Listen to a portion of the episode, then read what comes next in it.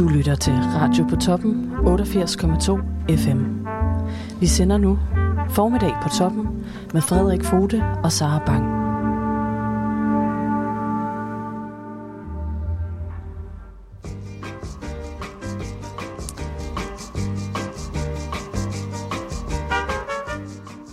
Godmorgen.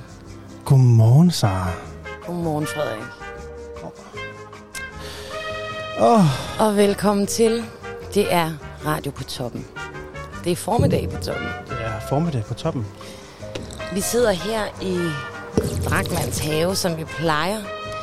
I dag er der kaffe på bordet. Der er frugtfad. Jeg sidder her med en tidene. Ja, Jeg Det hører er det jo- rigtige papir. vores alles, øh, vores alles weekendavis Vores alles weekend. fra i går. Den er fra i går. Det er den. Den bliver leveret lige i, øh, i postkassen. Lige i postkassen, hjemme i Aalbæk. Det gør den. Åh, Og det er jo dejligt at være her tilbage. Og vi har jo faktisk øh, bestemt os for her til morgen, at, øh, at nu nærmer vi os uge 29. ja, Og øh, der, det er jo en travl uge i det er en travl uge i Skagen. Folk har fart på. Det har de. De bliver fulde. ja, De slår hinanden ned. Håret er fedtet. Og derfor så har vi altså besluttet her på Radio på Toppen at, øh, at køre helt ned i gear. Mm. Der skal altså være rolige morgener. Ja, i uge 29, så når du vågner og har brug for lige at sunde dig oven på gårdsdagens strabasser, ja. så er det bare tune ind. Og blive vækket med lidt sød jazz. Vi skruer ned, kære lytter. Så de andre kan skrue op. Ikke? Det er det, der skal ske. Åh, jeg skal Ja, det er en lille såkaffe. kaffe her. Øh, men altså, selvom vi sidder og... Hov, jeg tror også gerne, at vores producer vil have lidt kaffe i kop. Skal jeg give dig en kop, Frederik? Øh, jo tak, Frederik. Den kommer, Kommer til. lige en kop her ind over mixeren. Ups. Hvordan der. Og jeg er simpelthen også helt sale i dag. Ja. Og det er fordi, at jeg er vågnet af mig selv. Nej, Altså for første gang i alt for mange dage. det er ikke rigtigt. Så jeg er frisk og meget afslappet. Jamen, vi har også, vi kan sige til vores lyttere, måske I kan høre det på vores stemmer. Vi har sat os ned fra morgenstunden i dag, og sidder nu på vores flade, drikker kaffe og læser cigaret. Nej, nej, læser aviser. Ikke noget med cigaretter. Nej, Sådan. Slet Men- ikke noget med cigaretter her. Altså, så vi har jo faktisk et program, selvom vi sidder og øh, dogner derudad. Det er rigtigt. Det Hvad? kan være, at, øh, at jeg skal tage dem igennem programmet. Ja, vil de ikke gøre det? Det kan du tro, jeg vil. Er vi dis i dag, fordi vi læser Weekendavisen? Ja, ved de. Altså, øh, hos Weekendavisen er de jo dis med deres læsere. Rigtigt. Så i dag, kan lytte, er vi altså dis med dem her på radioen. Og der var jo simpelthen dagens slogan. Ah. Men i dag, så starter vi ud her kl. 10, som vi jo er begyndt på med formiddag på top. Mm. Og vi kører altså frem til faktisk 10.45. Ja, og vi skal have nogle, at vi, at vi får øh, igen nogle litterære sommeranbefalinger af redaktionens litteratur. Anmelder, kritiker, anbefaler. Ja. Det er omkring kl. 10, 10.30. Vi har også rapporter i marken i dag, Det er rigtigt. Som passer glimrende ind i sloganet med, i dag er vi dis med dem her på radioen. Ja. De er nemlig kørt til Gammelskagen. Ja, så skal vi høre lidt om, hvordan det egentlig øh, står til derude sådan en, øh, sådan en dejlig lørdag morgen. Ja. Og når vi så har været igennem vores, øh, vores rolige jazz i morning, Mm. så slår vi over i smagen af Skagen med Bob og Frederik. Øh, og øh, 11.30, der tuner vi ind på Kindiskikkerten. Rigtigt. Det er jo med nogle meget, to, to mænd af meget lange navne. Mm-hmm. Sune Hansen Mikkelsen Rigtigt, og Jon Lange. nemlig. Ja. Og dagens øh, udsendelse bliver selvfølgelig, som vi plejer, rundet af kl. 12. Med en lille nyhedsudsendelse. Ja, Så er du altså helt assur på, hvad der foregår her i Skagen. det kan de altså se frem til i dag, kære lytter. Og Ja. vi har selvfølgelig også en kulturkalender til jer lidt senere. Så skal vi starte med et øh, musikalsk ønske, der er kommet her til morgen? Det synes jeg. Kunne du tænke dig det? Det kunne jeg i hvert fald. Fordi så vil jeg godt lige bringe den korrekte udtale. Den kommer her. Je t'aime moi non plus af Charles Gainsbourg og Jeanne Birkin.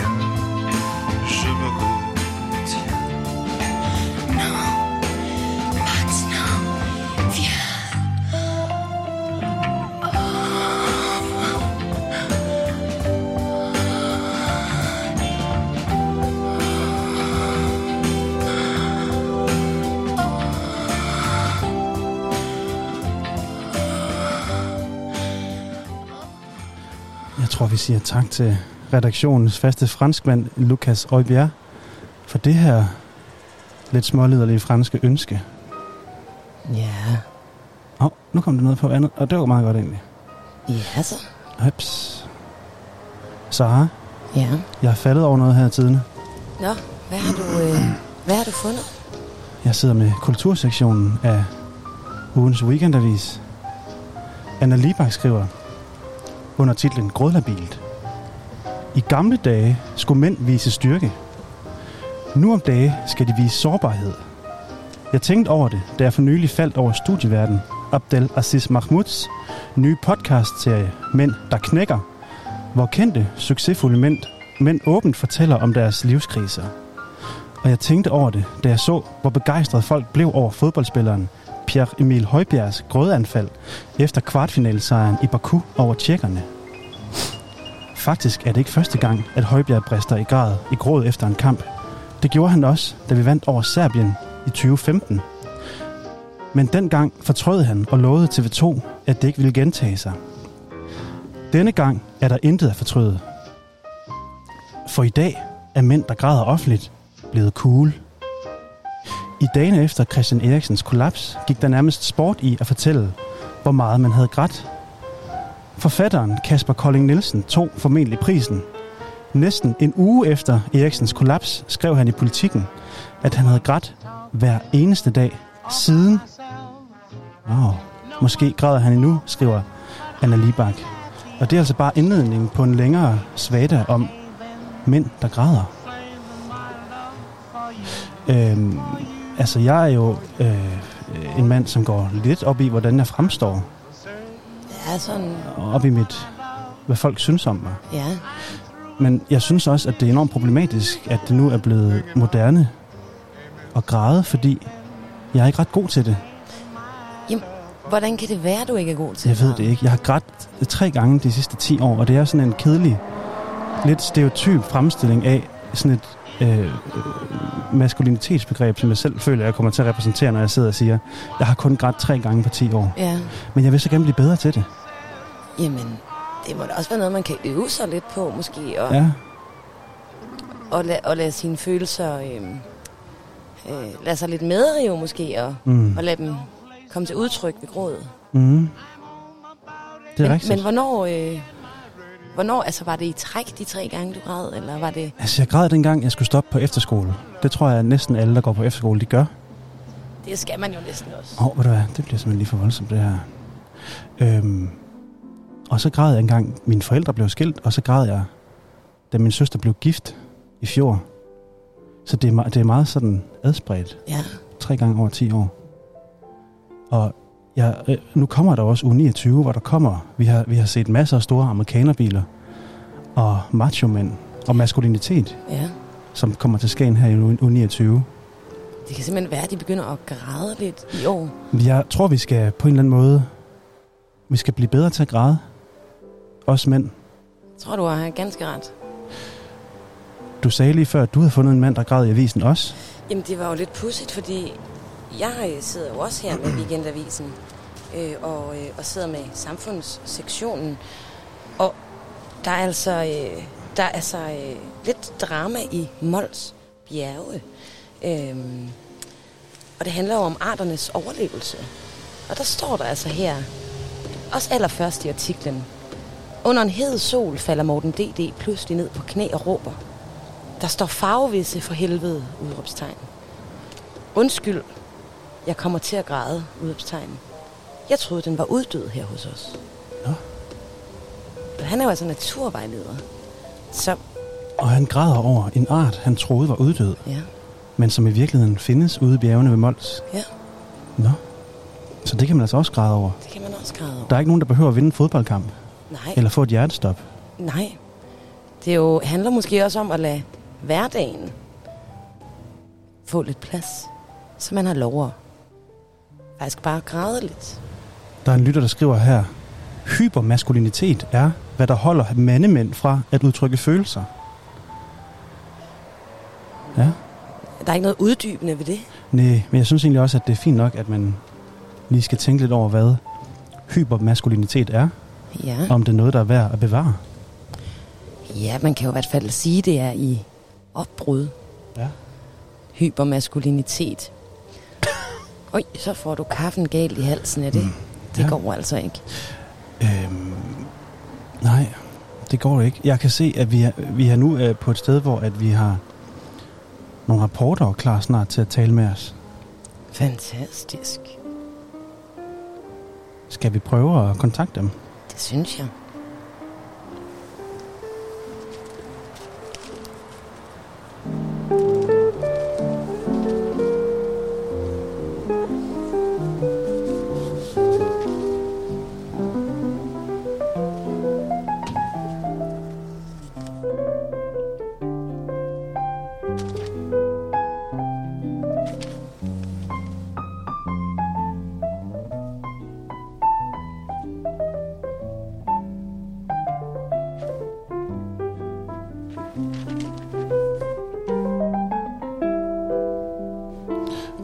Forsøger vi altså at få kontakt til reporter Axel Zacharias, som i dag er ude i Skagen.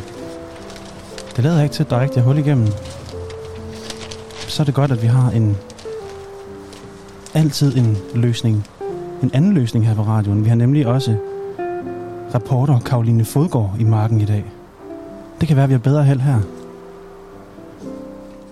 Lad os lige prøve det. Ja. Nu skal jeg høre, om vi har hul igennem til reporter Karoline Fodgaard.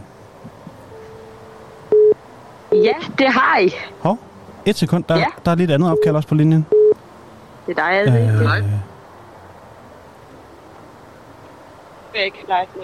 nu skulle vi gerne have hul igennem til både reporter Axel Zacharias og Karoline Fodgaard.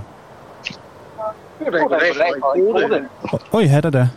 Kan, står I sammen, I to? Det gør vi. Det er, hvad jeg lægger på. Ja, kan I ikke gøre det? Ja, nu, du kan også ringe til Karoline, kan jeg høre, for jeg kan høre mig selv. Ja, det er det. Så enten skal I bevæge jer lidt væk fra hinanden, eller simpelthen bruge den samme telefon. Jeg tror simpelthen bare, at vi gør det, at øh, Karoline Fodgaard, hun lægger på, så øh, vi er klar til en øh, reportage. Okay. Axel, øh, taler du ind i mikrofonen lige nu? Det gør jeg, det kan du prøve at gøre. Okay, den er ikke øh, enormt høj nemlig, men jeg kan lige skrue lidt op for dig her. Hallo, hallo, hallo, hallo, hallo. Axel, øh, sådan, det er lidt bedre. Axel, hvor står du hen lige nu? Jamen, øh, vi, jeg må indrømme, at vi kom til at køre lidt forkert, men øh, jeg kan berette om, at vi står ved solnedgangspladsen i dag. Og der blæser en stiv kuling fra øst. Ja, det kan jeg faktisk høre i radioen, at der gør. Hvordan ser der ud ude ved solnedgangspladsen lige nu? Men øh, de første badende gæster har ligesom øh, trådt ud af vandet og er nu i gang med at ryste deres skudklædte og håndklæder. Der er Dannebro, überalles, og de bygninger står så flot. Den klare sol. Og øh, Axel, har I mødt nogen gammelskavboer? Det er ikke øh, lige sådan helt til. Jeg, jeg går lige og sonderer terrænet. Altså, det er på vej ud af vandet, som på net er ligesom kan spotte en, der, der har håndklæde om skulderen, eller måske en lille. Okay, Men altså, jeg kan jo i hvert fald så ret, selvom jeg ikke har sagt, at der er jo snis på billedet. Der er dejligt derude, selvom det okay. Axel, vi lukker lige af for nu, fordi vi skal simpelthen have noget bedre lyd næste gang, vi er igennem. Så nu skruer jeg lige ned for dig, og så må du godt se, om du kan stille dig et, bedre, et, et lidt bedre sted i forhold til vinden. Er bare gjort. Godt.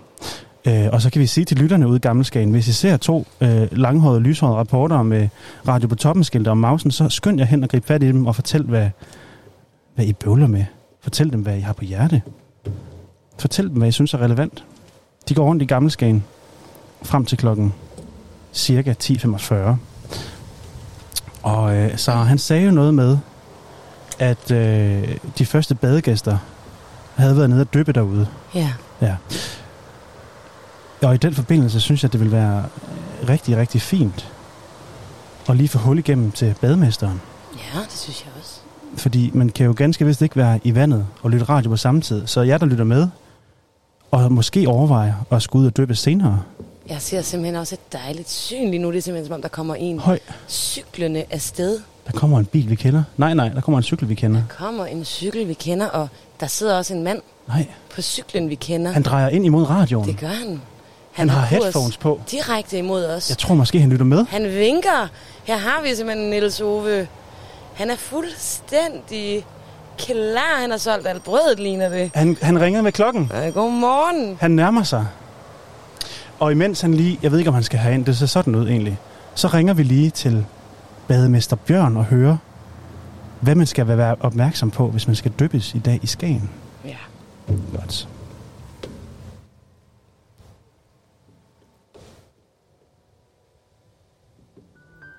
Hov. Hallo? Tryk for den det er Bjørn Kure. Goddag, Bjørn. Det er Frederik igen fra radioen. Ja, goddag. Hej. Bjørn, du er... øh, Er det forkert at kalde dig for bademester? Øh, ja. Det er det. Det er lidt ærgerligt, fordi det klinger bare så godt med bademester Bjørn. Ja, det, er, det er rigtigt. Nej, jeg, jeg er supervisor eller distriktsleder op i Nordjylland for, for alle øh, livredposterne. Øhm, Okay. Så. Og, og Bjørn, hvor er du henne lige nu? Lige nu er jeg i, øh, i Aalborg. Ja. Har du haft kontakt til nogle af, af, af livredderne her i Skagen? Ja, det har jeg. Og hvordan ser det ud heroppe i dag? Jamen, øh, jeg har været en del i, i øh, dialog med dem, som jeg er med alle posterne rundt omkring, og, og i dag, det ser, det ser fint ud. Øhm, hvis du tænker på, hvordan det ser ud i dag op i Skagen. Ja. Ja. Jamen altså, hvis der er noget, man skal være sådan særlig opmærksom på, så, så er det altid godt lige at være hen og, og, og spørge livredderne, om der er noget, man skal være særlig opmærksom på, for det de er altid super skarpe på, på dagens forhold, om der er nogle ting. Så det vil de rigtig gerne øh, give en god råd til. Men allerede i dag kan jeg sige, at der sådan er to ting, som, øh, som man i hvert fald lige skal have, have fokus på. Og, øh, og det ene er, at øh, der over middag er kommet noget fralandsvind. Øh, hvor øh, det skifter vindretningen, og det, det er super relevant, hvis man er ude på SUP for eksempel, som, øh, som der er en super øh, hyggelig og god måde at, at være aktiv på stranden på, men øh, den her SUP, den er sådan meget øh, vindpåvirkelig, så når den går over den er fralandsvind over middag, skal man være virkelig opmærksom på, på SUP'en, så man kan sige, det er nok ikke lige i dag over middag, man skal lære at, at sejle på SUP, fordi så risikerer man øh, at blive blæst til havs, og, øh, og hvis man ikke er så god til at padle, øhm, så kan man have ret svært ved at, at komme ind. Også hvis man har børnene op på suppen, hvis de leger rundt der, og når der kommer den her skift i vinden der, så, så kan det gå ret stærkt. Øhm, så det skal man være virkelig opmærksom på, når, hvis der opstår et fralandsvind i dag, som, som vejrudsigten siger over, over middag. Ja. Øhm, mm. Øh, Bjørn, nu er Skagen jo i den helt særlige situation, at vi simpelthen ligger på, altså det er simpelthen Skagen Odde vi har jo vand på begge sider. Ja. Er der fralandsvind på både øst- og vestsiden så? Nej. Som siger, så, så det, det jeg taler om, der hvor vi har vores, vores livreddertårn, hvor vi selvfølgelig altid anbefaler, at man kommer over og bade over på, øh, på, på stranden, hvor, hvor livredderne er. Er det Sønderstrand? Ja, det er. Okay. lige præcis Sønderstrand. Ja, det er det. Og øh, så der vil jeg selvfølgelig klart anbefale, at man kommer derover og, og bader. Og, og der er der nemlig den her fralandsvind, der, der i hvert fald i forhold til vejrudsigten kommer, kommer over middagstid. Øhm, og så over ved livredderne, der kan livredden nemlig også assistere. Så hvis man netop bliver fanget den her fralandsvind, og man er på sup, øhm, så, så det man gør, man kan, man kan lægge sig ned og begynde at padle med armen i stedet for, så man ikke øh, bliver taget så meget af vinden, men også bare øh, bede om hjælp fra livredderne. Og det, øh, det vil jeg virkelig sådan fokus, øh, øh håbe på, at folk har rigtig stor fokus på, øh, sådan at for eksempel, hvis, hvis nogen er blevet til havs, også med nogle børn på, at man ikke begynder at svømme ud efter dem selv, fordi øh, når der er en fralandsvind, der er kraftig, så, så kan man simpelthen ikke sejle den op, og så har vi bare endnu flere i vandet, der, der er nød. Så, så kom hen til livredderne, og de kan, de kan lynhurtigt assistere. De har en båd og en masse andre øh, ting, de kan assistere med vandet. Så hvis der opstår nogle problemer her i den fralandsvind, så kom hen til livredderne, så, så hjælper de øh, hellere end gerne, så vi, så vi kan flere nød, end, øh, end der allerede er. Okay. Mm. Og øhm, hvordan har U28 været over sådan en bred kamp oppe i Skagen?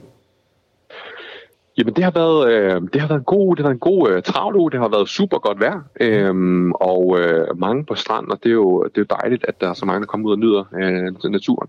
Og, øh, og folk har generelt set været gode til at bade mellem, øh, mellem flagene. Vi har jo nede i vandkanten, har vi de her to flag, vi sætter op øh, hver dag, hvor vi ligesom markerer vores øh, primære svømmeområde, hvor vi ligesom holder øje, og hvor vi ligesom har tjekket forholdene, at de er sikre. Så folk har generelt set været gode til at komme ned og bade mellem flagene. Øhm, så det håber jeg selvfølgelig også, at de, de bliver ved med at være gode til. Øh, så livredderne har de bedste, bedste forhold til ligesom at udføre deres opgave nede på stranden. Og er I klar til uge 29? Det går amok om to dage, Bjørn. Ja, det er, det er vi. Vi har, vi har en uh, super skarp post og nogle rigtig godt uh, uddannede kystlivredder, der står deroppe.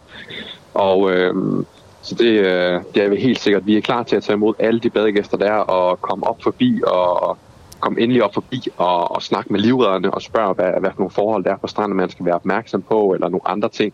De, øh, de klædt rigtig godt på til alle de ting, der kommer ned på stranden, og de vil rigtig gerne snakke og, og guide folk på vej. Øhm, så det, det synes jeg bestemt, vi er klar til. Okay. Her på radioen havde vi i går en nyhed om fjæsing. Vi har hørt, at fjæsing er kommet til Skagen nu. Det kan være, at den har været ja. Hele tiden, men vi er først blevet opmærksom på det i går. Er det rigtigt, at der er fjæsing i vandet omkring Skagen? Og skal man passe på? Ja, det, det, det er et godt spørgsmål, og man kan sige, øh, fjesing, der, der er fjesing over det hele, og øh, de er jo en, en, lille, en lille fisk, som der, som der svømmer ind øh, ved sandet. Men som med så mange andre af vores dyr i naturen, så er de mere bange for os end, end, øh, end, end omvendt. Så, så når vi er så mange mennesker på stranden, så vil langt størstedelen, de er allerede forsvundet. De, de bryder sig ikke om, om alt det tramperi i sandet. Øh, men der kan jo være en enkelt en, der har gravet sig ned og ligesom ikke har registreret, at øh, der er så mange mennesker på, på stranden og ikke rigtig noget at flygte væk. Og så, og så kan man være uheldig og, og, og træde på en. Øhm, og, øhm, og så, øh, ja, så gør det, det gør lidt ondt i foden, men det er meget sjældent alvorligt. Okay. Øhm, det er det.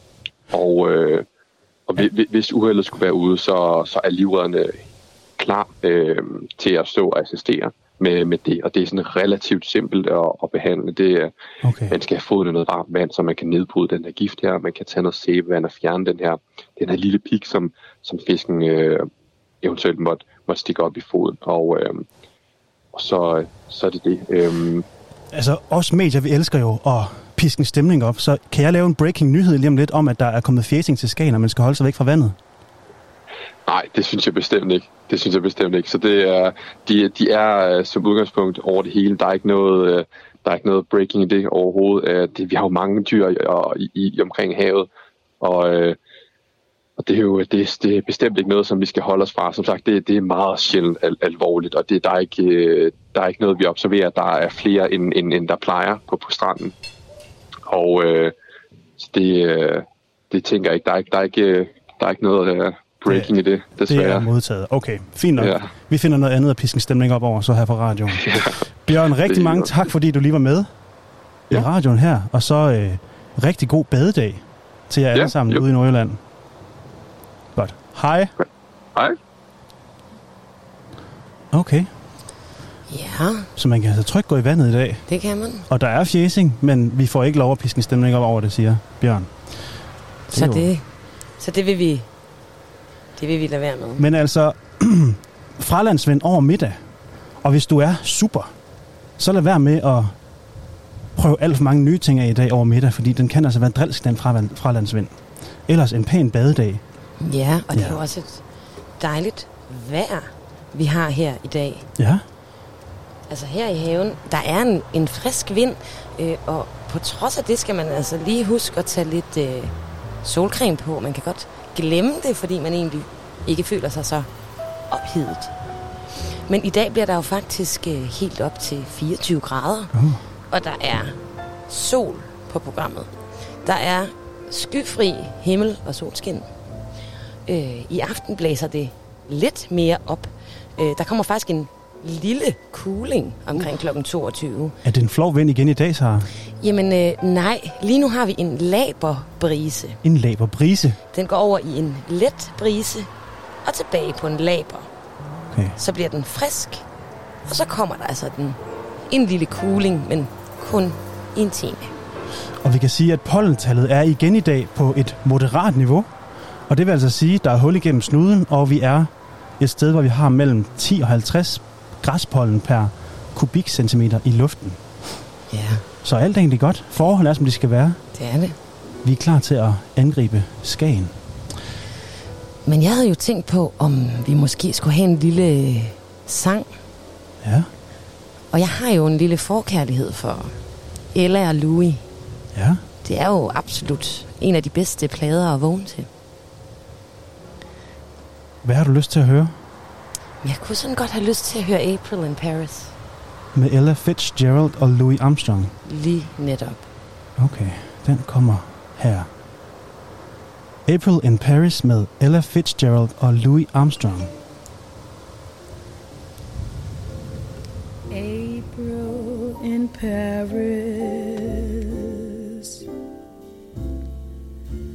Chestnuts in blossom. Holiday tables under the trees.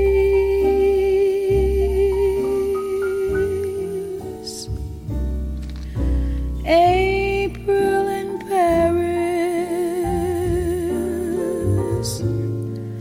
This is a feeling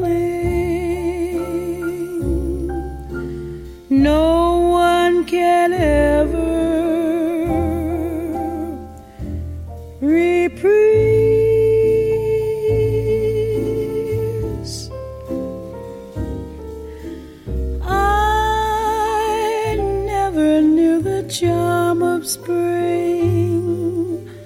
never met it face to face.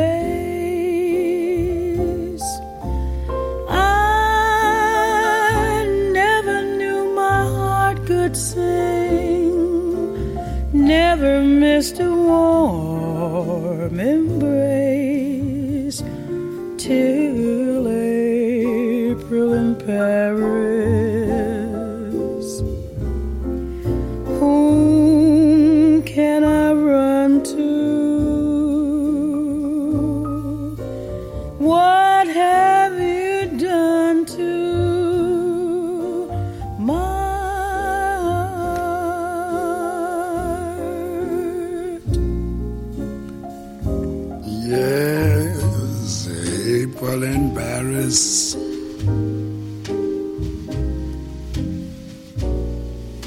Chestnut blossoms.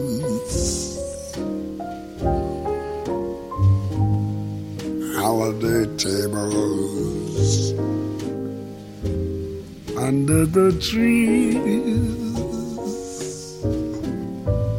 Babe, April in Paris. This is the feeling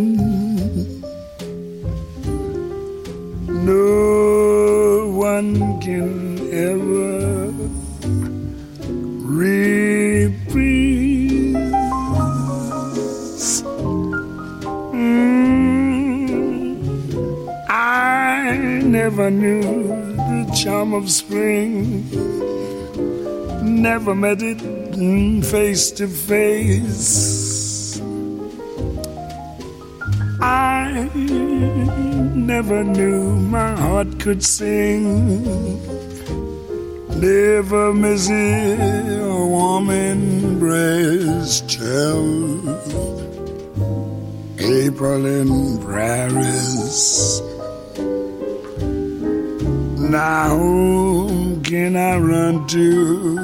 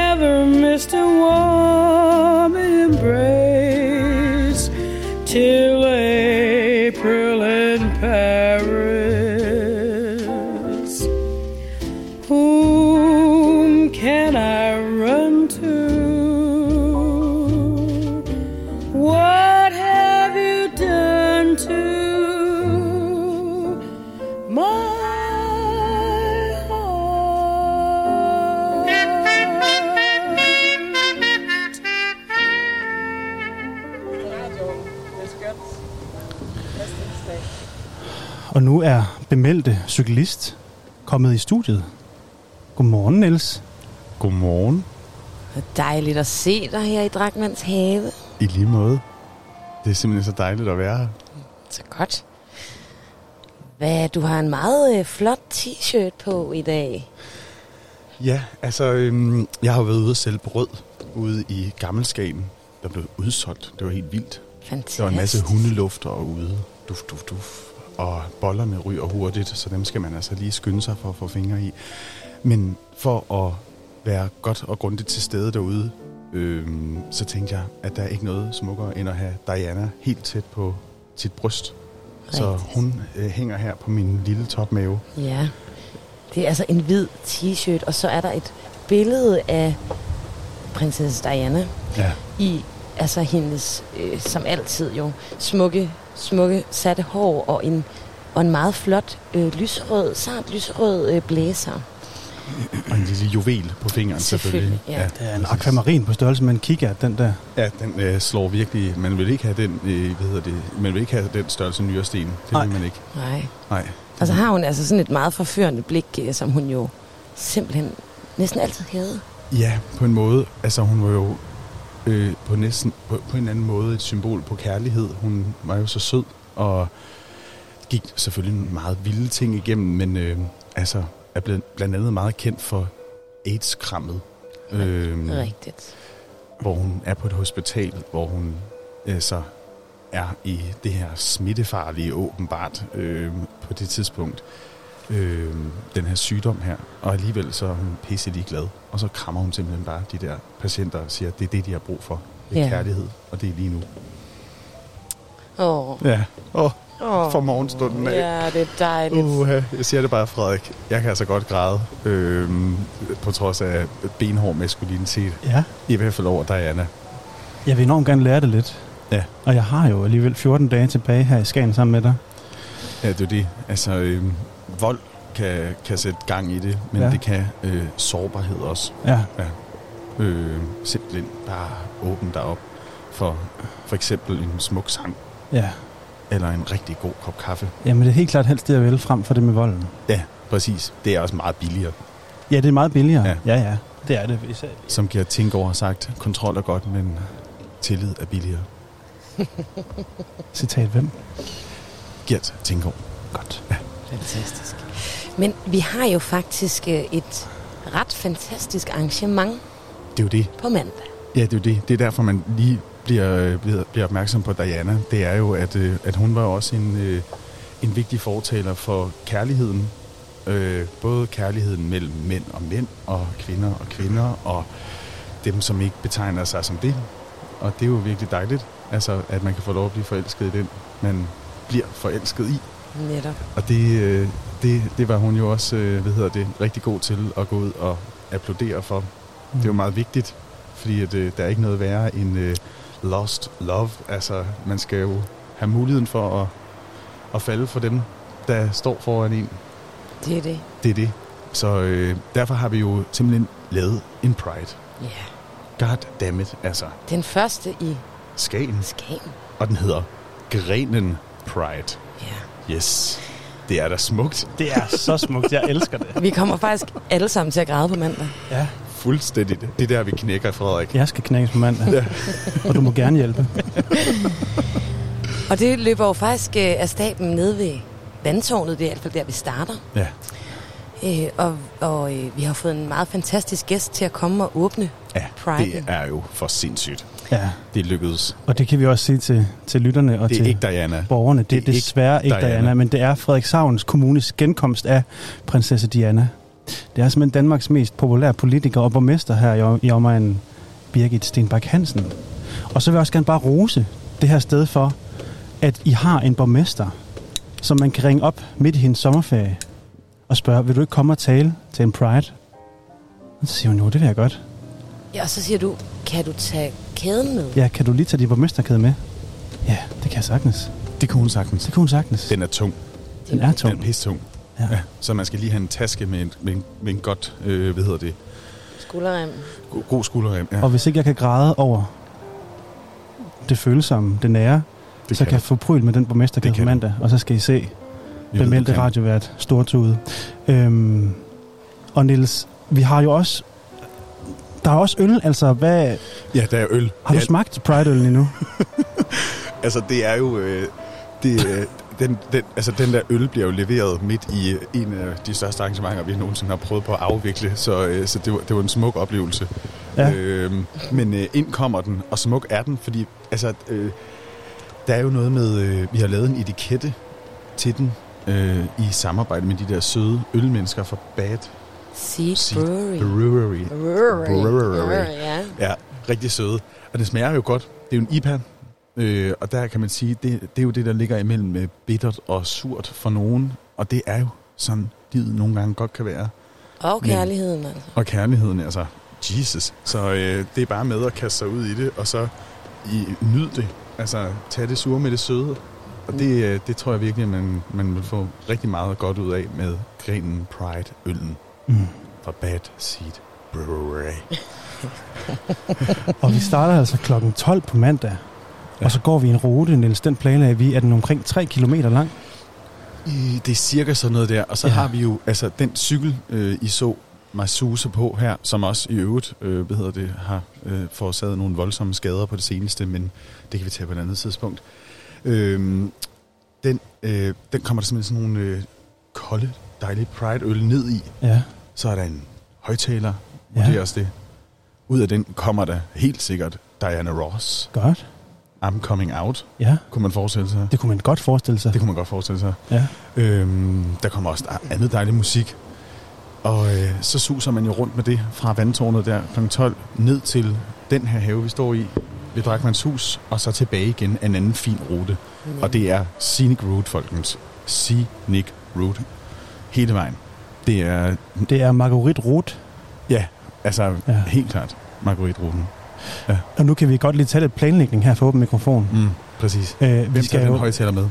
hvem tager den højtaler Ja, med? hvem har en Ja. højtaler? Okay, Har du, en, har du en soundbox? nej. Der må være minimum en af jeres ansatte, der har en soundbox. Der må minimum. være minimum en, der lytter til den her radio her, som vil tage en soundbox med. Skriv det venligst ind på telefonnummeret. Ja. 50, jeg, kan, jeg kan det faktisk næsten i hovedet. Øj, flot. 50 35 64 25. Der bliver nikket fra produceren, det er simpelthen rigtigt. Yes. Øhm. Fuldt opladt, venligst. Men det er også vigtigt, fordi vi skal jo have Birgit Hansen.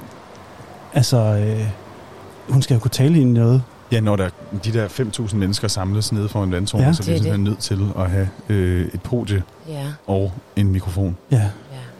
Det her, det, er den mikrofon. Vi, Ja, vi Jamen, har, den her mikrofon har vi jo. Den kan vi tage med. Jamen, jeg har jo faktisk også en anden, der er lidt mere fix. Ja, Så mikrofon og kabler, det er der styr på. det er der helt styr på. Vi mangler bare en, Soundbox. en soundbox eller et andet. Fuldt opladt. Vi har jo også et anlæg øh, her, eller I har et anlæg her på Det har vi. caféen. Altså, vi skal nok kunne høre Birgit. Godt. Jeg er jo lidt mere bekymret for dig. øh, I'm coming out. Ja, præcis. Men den- Når vi går igennem byen. Ja. Ellers så ville der også være noget dejligt oprørsk i at give hende en megafon, hun kunne råbe i. Præcis. Hansen. Det ligner lidt mere sådan San Francisco downtown, Ja. øh, hvor man ligesom kæmpede mod vold og Ja. øh, hadforbrydelser ja. og sådan nogle ting. Ja. ja.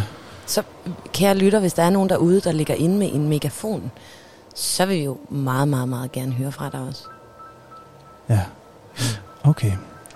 Nils, Ja. jeg tror, vi øh, vil sige tak for det lille besøg af dig. Tak. Jeg er virkelig glad. Jeg skulle jo egentlig bare have en kop kaffe. Ja. Ja. Og så kunne blive du øh, radio. Øh, øh. Stjerne, Stjerne. på et minut. Har du et stykke musik, vi skal lade op til Pride med? Ja, det har jeg faktisk. Fordi vi har jo Diana på mit bryst, slags topmave. Mm-hmm. Og øh,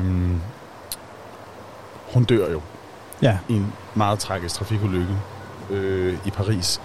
Og til hendes begravelse optræder Elton John med Candle in the Wind i den version fra 1997. Øh, omskrevet fra Norma Jean, for den var jo skrevet til Marilyn Monroe mm. først, øh, i første omgang. Og jeg tror, Frederik, hvis du lige lukker øjnene og lytter til den her sang her, så tror jeg fandme godt, du kan græde. Okay. Nu øh, sætter vi Elton John på. Vi siger tak til Niels Ove Kildal. Vi glæder os til Pride, og vi forsøger at græde her i radioen. Klokken er blevet 11.46.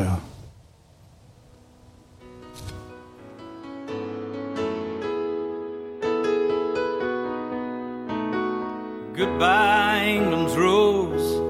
May you ever grow in our hearts. You were the grace that placed itself where lives were torn apart.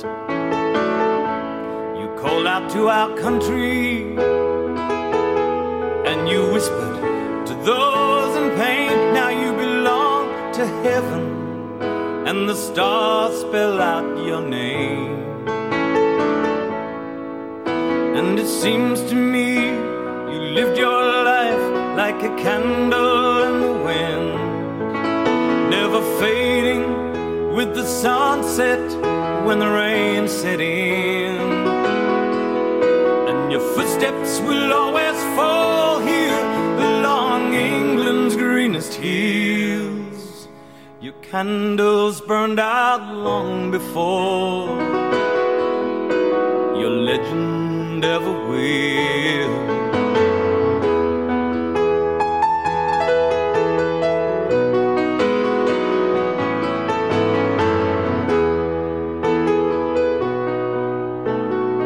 Loveliness we've lost, these empty days without your smile, this torch we'll always carry for our nation's golden child.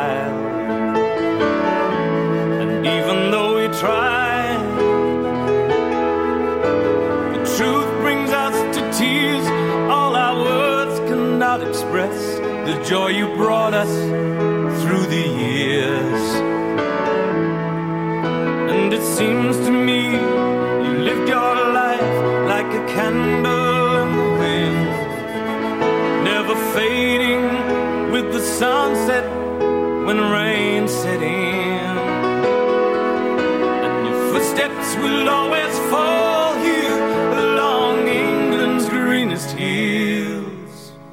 candles burned out long before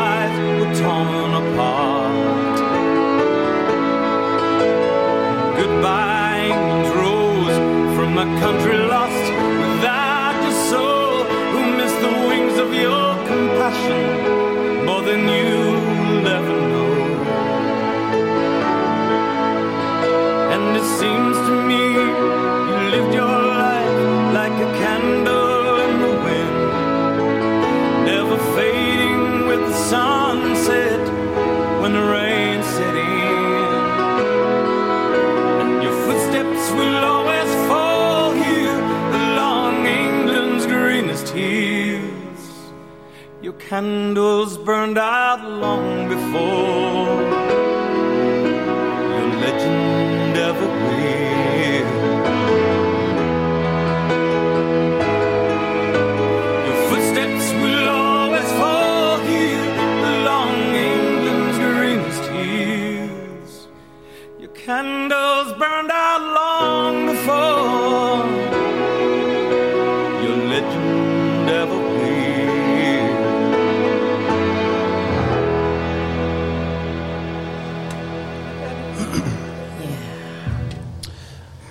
Elton John med Candle in the Wind fra 1997.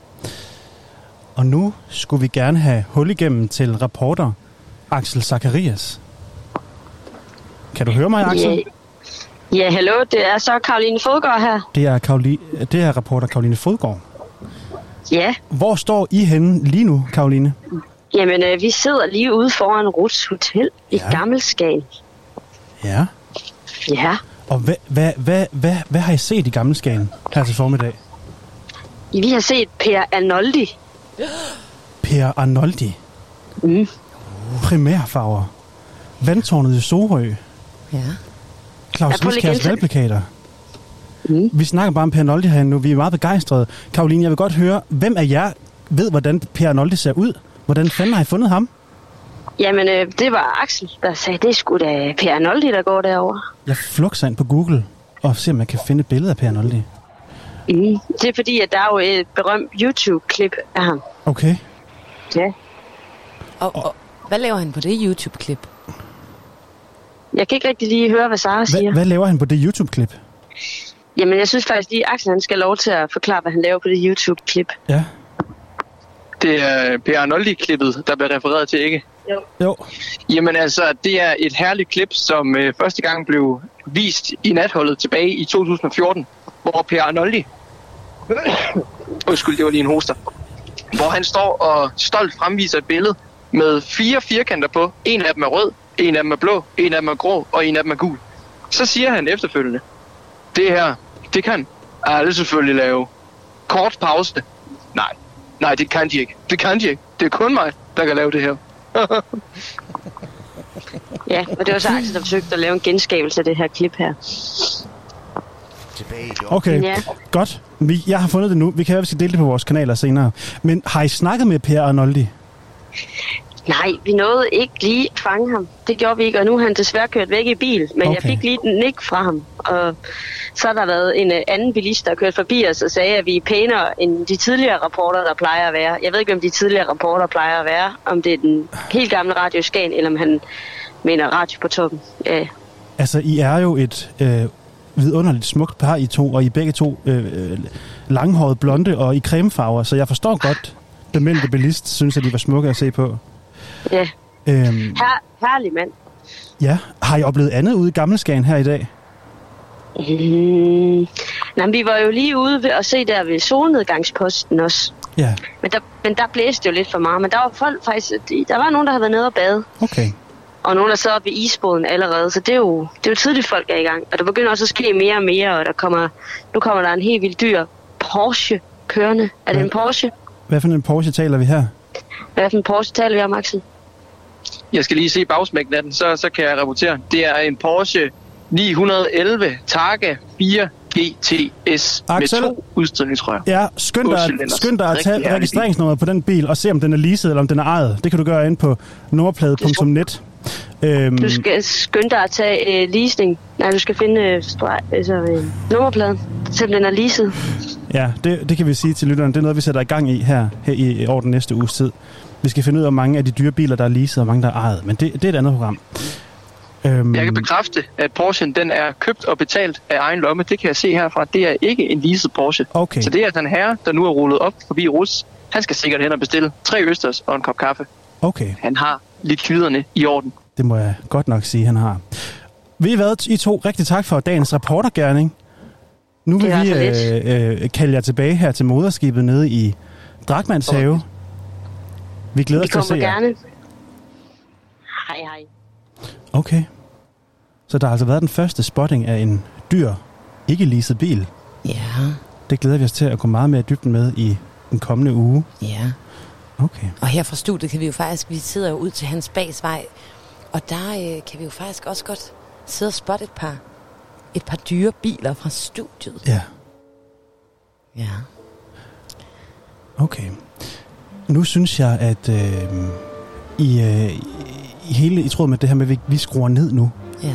så I andre kan skrue op, vil vi gerne give jer nogle litterære sommeranbefalinger, så I ved, hvad I skal lave, hvis ikke I skal ud og have en cykel på hovedet og være fuld på ruts og være helt vanvittige.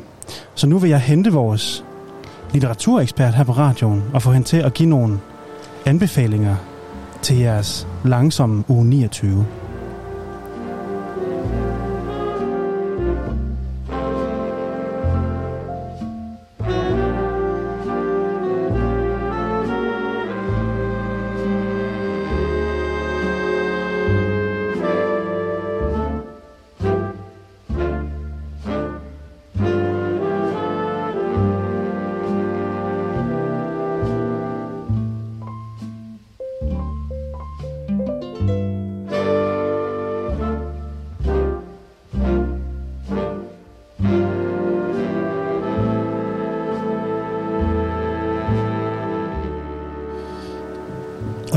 Radio på Toppens litteratur ekspert kommet i studiet. Hej Nana.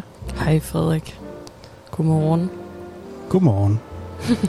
nu skal jeg lige finde det helt rigtige litteraturunderlæg til dig. Ja, det skal jo være roligt og afspejle det her med at læse. Ja, Ja, okay. Og... Oh, sådan.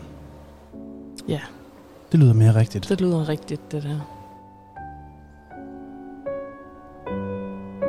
Okay. Jamen, altså, jeg synes, vi skal høre, hvad du synes, man skal kaste sig over, hvis man vil bruge uge 29 på at læse, frem for at drikke og hore. Ja, hvis man er sådan lidt introvert, så, øh, så kan man jo godt få sådan helt fnider af sådan en uge 29.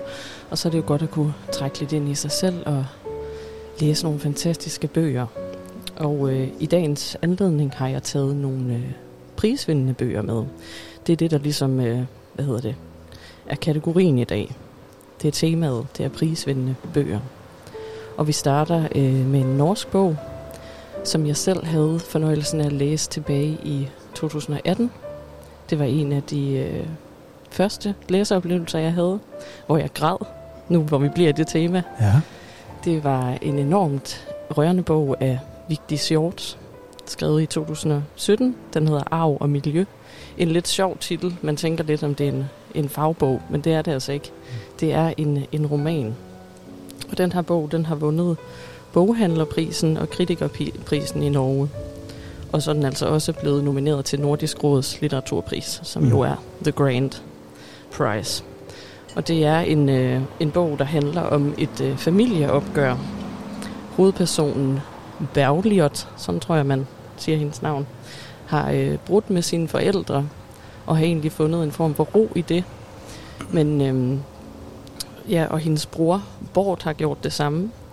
Men pludselig så øh, kommer alle de her ting op igen øh, med hendes familie, da at øh, øh, familiens sommerhus ligesom er blevet skrevet på testamentet, at det er de to søstre, der skal have det. Og det bliver hendes bror Bort meget, meget sur over, og vil ligesom gerne have Bergliot med ind i en eller anden form for fejde omkring det her. Mm. Øhm, og der starter så sådan en kæmpe kamp for at få det her testamente omstødt, sådan at alle fire søskende, de ligesom ejer det, det Mm. her sommerhus. Øhm, og det er en utrolig barsk bog, fordi at man ligesom finder ud af, at hende her Bergliot har været udsat for nogle seksuelle misbrug, da hun øhm, var barn af sin far. Øhm, og det her, det bliver så ligesom hendes mulighed for at kunne øh, sige det højt til moren og søsteren. Øhm, og det er en ekstremt rørende historie, der ligesom virkelig øhm, satte noget i gang hos mig, fordi at øh, det var noget af det første, øhm, jeg havde læst, der var på grænsen til altså den her meget sådan fine balance mellem autofiktion og roman, hvor man er i tvivl om, hvor meget er egentlig virkelighed her. Og øhm, det satte rigtig meget gang i debatten i Norge omkring, hvad man egentlig kan tillade sig at skrive om, og hvornår bliver det for privat, og hvornår kommer man ligesom til at involvere nogle mennesker, der ikke har bedt om at blive skrevet om. Og det har været en ret stor øh, debat i Norge, også dengang, at Karl Ove Knavsgaard, han skrev sin øh, kæmpe mastodontværk, Min Kamp. Øhm, og det, er ligesom også, det har også sat sit præg på den danske litteratur. Jeg har også læst mere og mere autofiktion øh, i Danmark, og det er ligesom en, en genre, som, som jeg synes kan enormt meget. Og det er en genre, der sådan balancerer på et knivsæg, sådan, hvad er acceptabelt, og hvad, hvad kan vi tillade os at skrive om, og det synes jeg er enormt spændende. Så det er, det er virkelig en stor anbefaling, men også en bog, hvor man, man bliver meget påvirket af den. Man Mm. skal måske lige have en, man lige kan kramme lidt, når man har læst den. Ja, Der var altså en anbefaling til jer, ikke græder som mig selv, ja, som godt kunne tænke sig at lære at græde lidt mere måske. ja, Ja. præcis. Jamen, øh, vi eler videre til en, øh, en meget anmelderos bog i Danmark, nemlig øh, Stine Pilgaards bog, øh, der hedder Meter i sekundet. Øhm, og den vandt de gyldne Lauerbær i 2020. Det er en ny bog. Og den vandt også Weekendavisens litteraturpris. Og det er... Grunden til, at jeg har taget den med, er fordi, jeg synes, det er sådan en vild god sommerferiebog, fordi at den... Der er alle mulige forskellige genrer ind i det, og der er både sådan... Altså, sjove momenter, og så er der sådan et form for øhm, læserbrevssegment, som er helt vildt sjovt. Og den handler om en, øhm, en unavngiven fortæller. Vi ved ikke, hvad hun hedder. Måske kunne det være forfatteren. Jeg ved det ikke. Det skal jeg endelig ikke udtale mig om. Men hun er altså flyttet til Vestjylland med sin kæreste, fordi at øh, kæresten har fået job på en højskole i Vestjylland. Og så skriver hun rigtig meget om det her med at lige være blevet mor, og det drænende i at være ny forælder, og hvordan man ligesom skal takle det, og hun skriver om et, et hverdagsliv, som har forandret sig meget, fordi hun er flyttet til Vestjylland. Og så føler hun også, at hun ikke rigtig passer ind i vestjydernes stillhed. Og hun skriver meget om det her med sådan at holde samtalen kørende med vestjyder, og det er faktisk rigtig, rigtig sjovt. Og så halvvejs ind i bogen eller sådan noget, så begynder hun så at stalke Anders Akker, øhm, fordi hun synes, han har det her sådan, den her evne til at tale med alle mennesker om alt. Og han har så sådan nogle, øhm, han har sådan nogle ret fede one-liners, han siger til hende. Og han er sådan hele tiden sådan lidt arrogant over for hende, og det, det er rigtig, rigtig sjovt.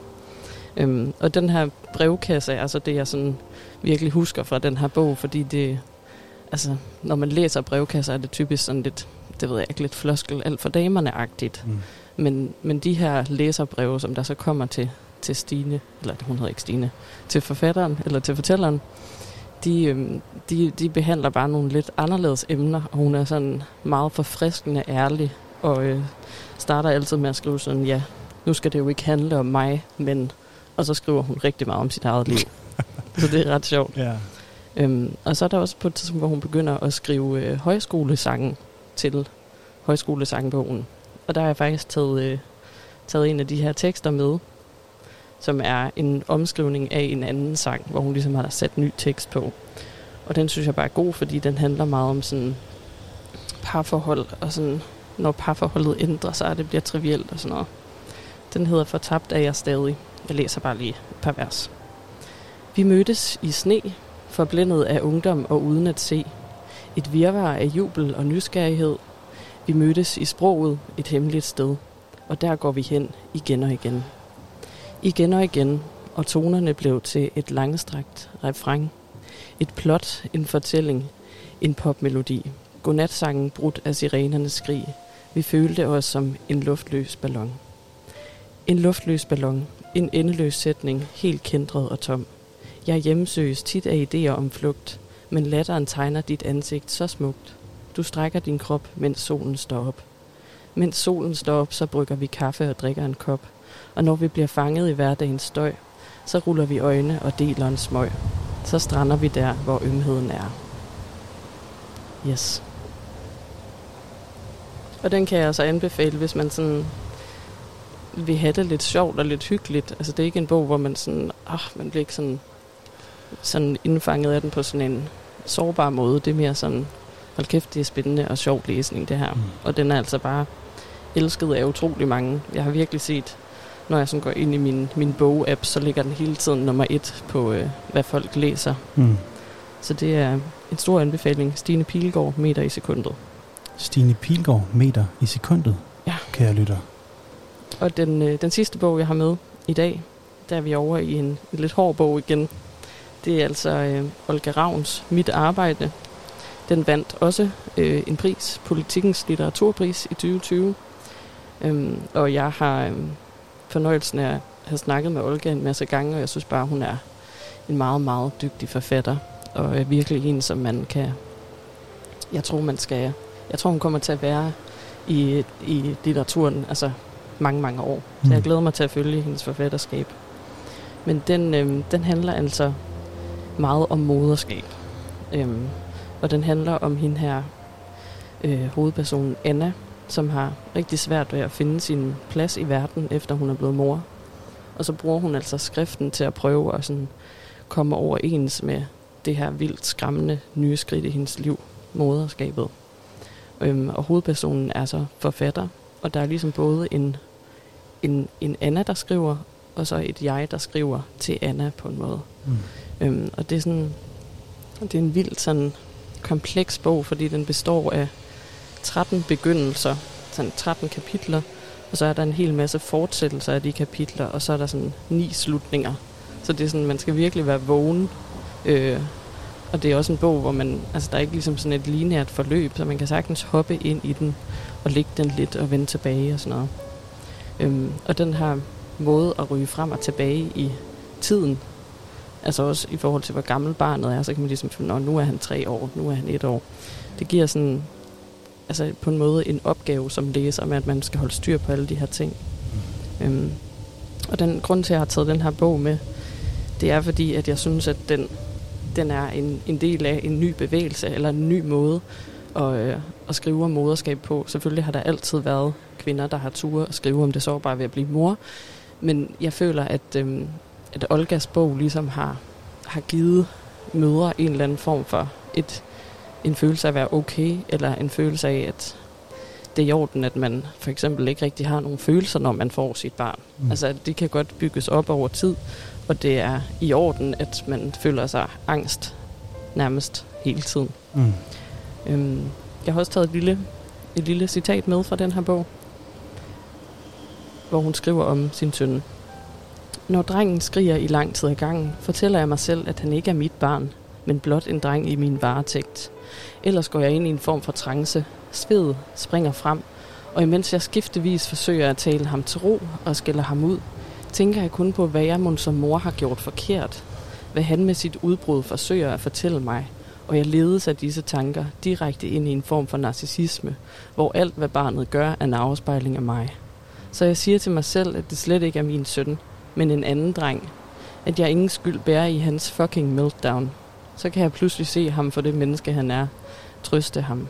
Og det er begyndt at gå op for mig, at mit arbejde som hans mor også er at trække mig, så at han bliver tydelig for os begge. Det er, selvom der er skam i at sige det, en lettelse ikke altid at være hans årsag. Øhm, og jeg synes bare, hun har bare en måde at skrive om moderskab på, der ligesom gør det øhm, kollektivt okay, at det øh, er meget, meget komplekst, og det er svært at finde sig til rette i. Øhm, ja, og så tror jeg bare, at, øhm, at det, den her titel, Mit arbejde, jo både handler om, at hun forsøger, at hovedpersonen forsøger at være forfatter, og ligesom bibeholde det og det skrevne, men jo også, at der ligger et enormt øh, stykke arbejde i at skulle være nogens mor, Mm. og der ligger en masse kønsroller og en hel masse sådan historier, som vi bærer med os som kvinder, når Mm. vi får børn. Øhm, så jeg synes, det er en bog, som alle burde læse, og en, en ny og fed begyndelse på det her med at skrive om, om moderskab og sårbarhed og angst. Mm. Så den kan man jo lige slutte af med, når man har haft det lidt sjovt sammen med Stine Pilgaard. Så kan man lige... Så kan man lige skrue ned igen Ja. og komme helt ned, Ja, hvor det gør lidt føles ondt. og gør lidt ondt. Ja, det er en kæmpe mastodont af en bog. Ja, Mm. godt. Tak, Nana, Selv tak. for litterære sommeranbefalinger igen her på Radio på Toppen. Det var så lidt. Det var en fornøjelse at være med. Tak skal du have. Du lytter til Radio på Toppen 88,2 FM. Vi sender nu Formiddag på Toppen med Frederik Fode og Sara Bang.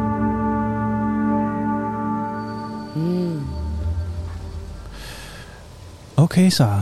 Ja, Så nåede vi så langt. det gjorde vi. Vi har altså både været igennem rapporter ude i Gammelskagen. Ja, Vi har fået litterære sommeranbefalinger. ja, Vi har talt med bademesteren. Vi har haft en vejrudsigt. ja. Og øh, vi er jo egentlig så småt ved at være klar til at runde af her fra formiddagen og sende et afsnit af Smagen af Skagen.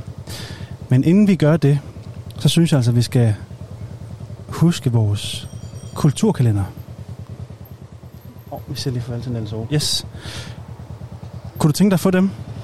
Kulturkalenderen, ja. Så slutter vi af on a high note og sender jeg ud i det kulturelle Skagen i dag. Så skal jeg lige finde den frem. Jeg har den her. Jeg har den her. Du har den der. Jeg har den her. Vi skal selvfølgelig have vores vanlige kulturkalender underlæg på.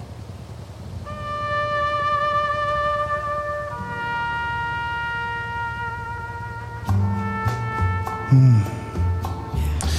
Og det er altså i dag lørdag den 17. juli her i Skagen. Og nu tager vi jer igennem de kulturelle oplevelser og arrangementer og begivenheder, man kan deltage i i dag i Skagen. I aften kl. 20 er der Skor Torp på Café Knut. Søren Sko og Palle Torp elsker at optræde, og de glæder sig over at turnere med det gamle katalog, men også med de nyeste sange fra albummet Sko og Torp 7, der udkom i november 18. Det er bandets syvende album i alt, og det første siden After Hours fra 2016. Det kommende album er lidt, er lidt noget andet end de seneste plader, vi har udgivet. Vi har en følelse af at have ryddet op og er gået i gang med noget nyt. Og øh, vi kan altså sige, at koncerten er, som det ser ud lige nu, udsolgt. Så hvis du, kære lytter, er på et budget, ligesom nærværende radio her, så kan du bare sætte dig med en flaske skrællet Lambrusco og lytte med fra fortorskanten. Og det er altså i aften kl. 20 på Café Knut, at Sko og Torp spiller. Og der er masser af musik i Skagen i dag. Lis Sørensen spiller nemlig også i dag. Og det er altså en koncert med Lis Sørensen, inklusiv en stor buffet, står der bare her. Lis Sørensens imponerende repertoire byder på en perlerække af hits. Med op til et brag af en aften på Skagen Fiskerestaurant. Havnen er fuldt belagt. Bordene er smukt dækket op. På scenen står bandets gear klar, og duften fra buffeten breder sig på hele kajen. Kort før musikken går på, lukker buffeten ned, og under hele aftenen vil der være betjening på alle borde, og baren er fyldt godt op af cocktails, kolde øl, champagne og helflasker.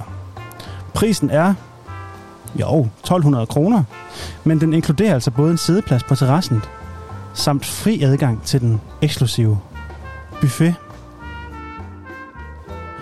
Og hvis du ikke nåede det i går, så er der igen i dag Johnny Madsen Jam på Pakhuset. Johnny Madsen Jam fortolker de originale sange fra den vestjyske rock and roller med dyb respekt for originalen og med nerve og sjæl, som disse sange fortjener. Johnny Massens, Johnny Madsen Jam spiller numre fra hele Johnny Massens bagkatalog. Både de største hits, men også de mere ukendte perler.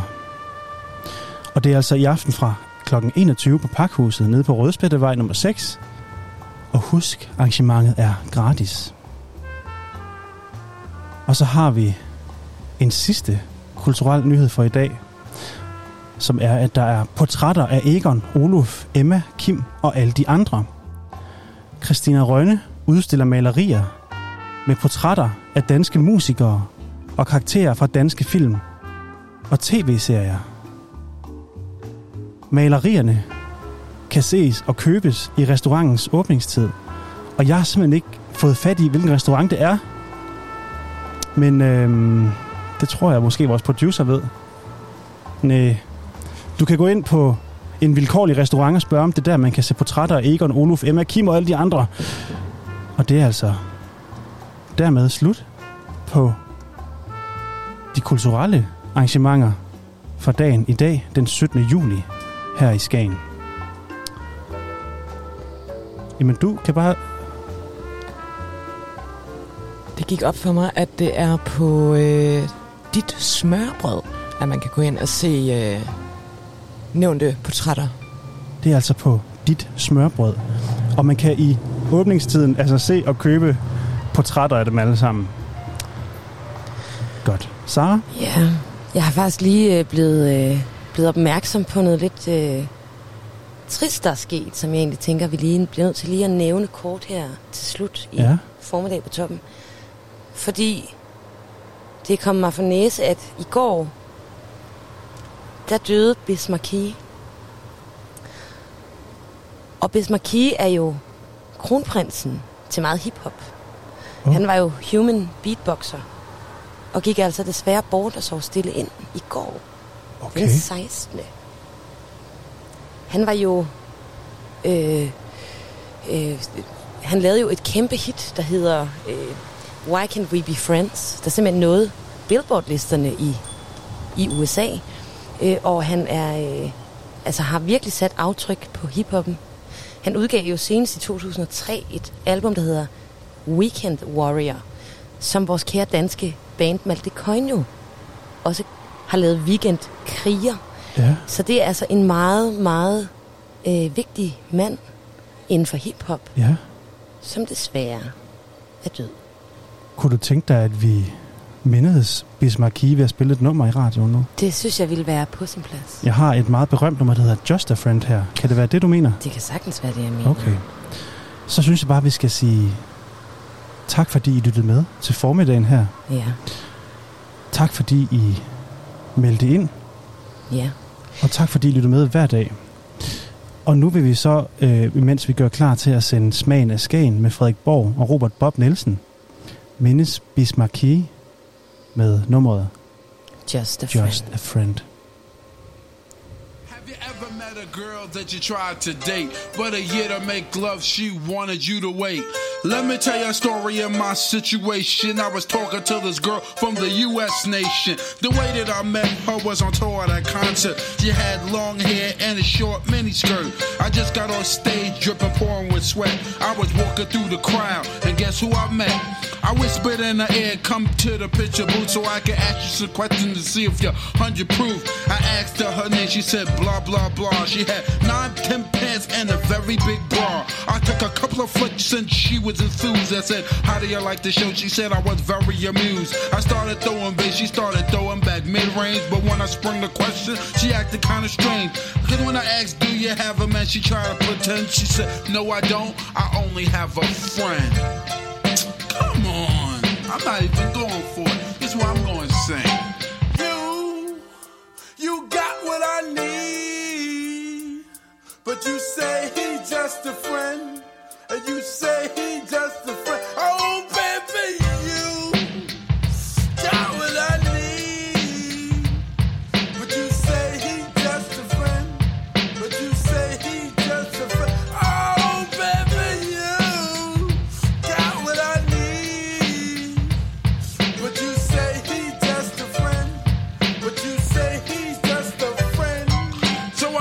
Took blah for it. At this time, I thought just having a friend couldn't be no crime.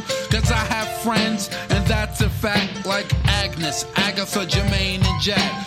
Forget about that, let's go into the story about our girl named blah blah blah that adore me. So we started talking, getting familiar, spending a lot of time so we can build a relationship or some understanding how it's gonna be in the future we was planning. Everything sounded so dandy and sweet. I had no idea I was in for a treat. After this was established, everything was cool. The tour was over and she went back to school. I called every day to see how she was doing. Every time that I called her, it seemed something was brewing. I called the room, I got picked up, and then I called again. I said, Yo, who is that? Oh, he's just a friend.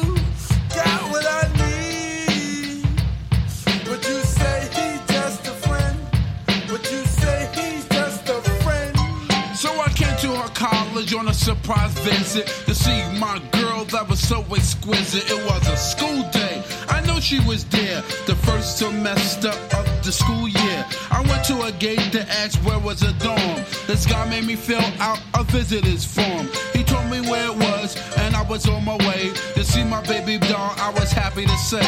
I arrived in front of the dormitory. Yo, could you tell me where is door three? They showed me where it was moment. I didn't know I was in for such an event. So I came to a room and opened the door. Oh, snap! Guess what I saw? I felt a tongue kissing my girl in the mouth. I was so in shock, my heart went down south. So please listen to the message that I sent. Don't ever talk to a girl who says she just has a friend. Has a friend. Has a friend. Has a friend.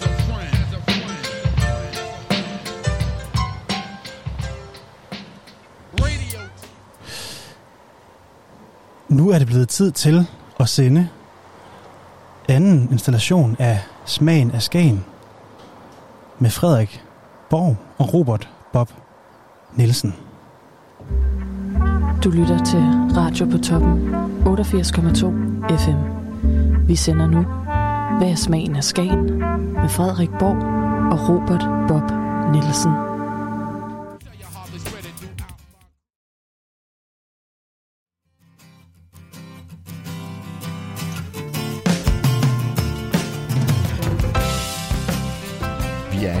Til Naturbruget i øh, Tranum. Her er sådan øh, en 100 km uden for Skagen. Og øh, Robert, hvorfor er vi det? Jamen det er vi, fordi at øh, der bliver jo ikke groet sådan sindssygt meget lige i omkring Skagen. Det tror jeg er lidt for sandet. Men øh, de skal have nogle råvarer til at lave noget mad af deroppe. Og det får de blandt andet herfra. Øh, flere steder deroppe. Så det, er, det skal vi op og kigge på, hvad de har her, og hvad de har af gode sager. Ja, vi har simpelthen fået en, et intel på, at det skulle være her, størstedelen af restauranterne i Skagen får deres øh, råvarer fra. Og øh, der er jo en del forskelligt, øh, men øh, vigtigst af alt er, at det er økologisk. Ved du, hvad det er, de har af forskellige grøntsager her omkring? Jeg ved, at, øh, at de har, jeg tror det er 16 forskellige kartoffelsorter, og så er det altså rigtig, rigtig, rigtig mange forskellige slags grøntsager. Øh, fik jeg i hvert fald at vide øh, af Pia, da jeg ringede til hende. Så det skal vi nok kigge lidt nærmere på, og se, hvad, hvad de har af forskellige ting, tænker jeg. Lad os prøve at se, om vi kan finde hende. So you could fall in love with Times Square.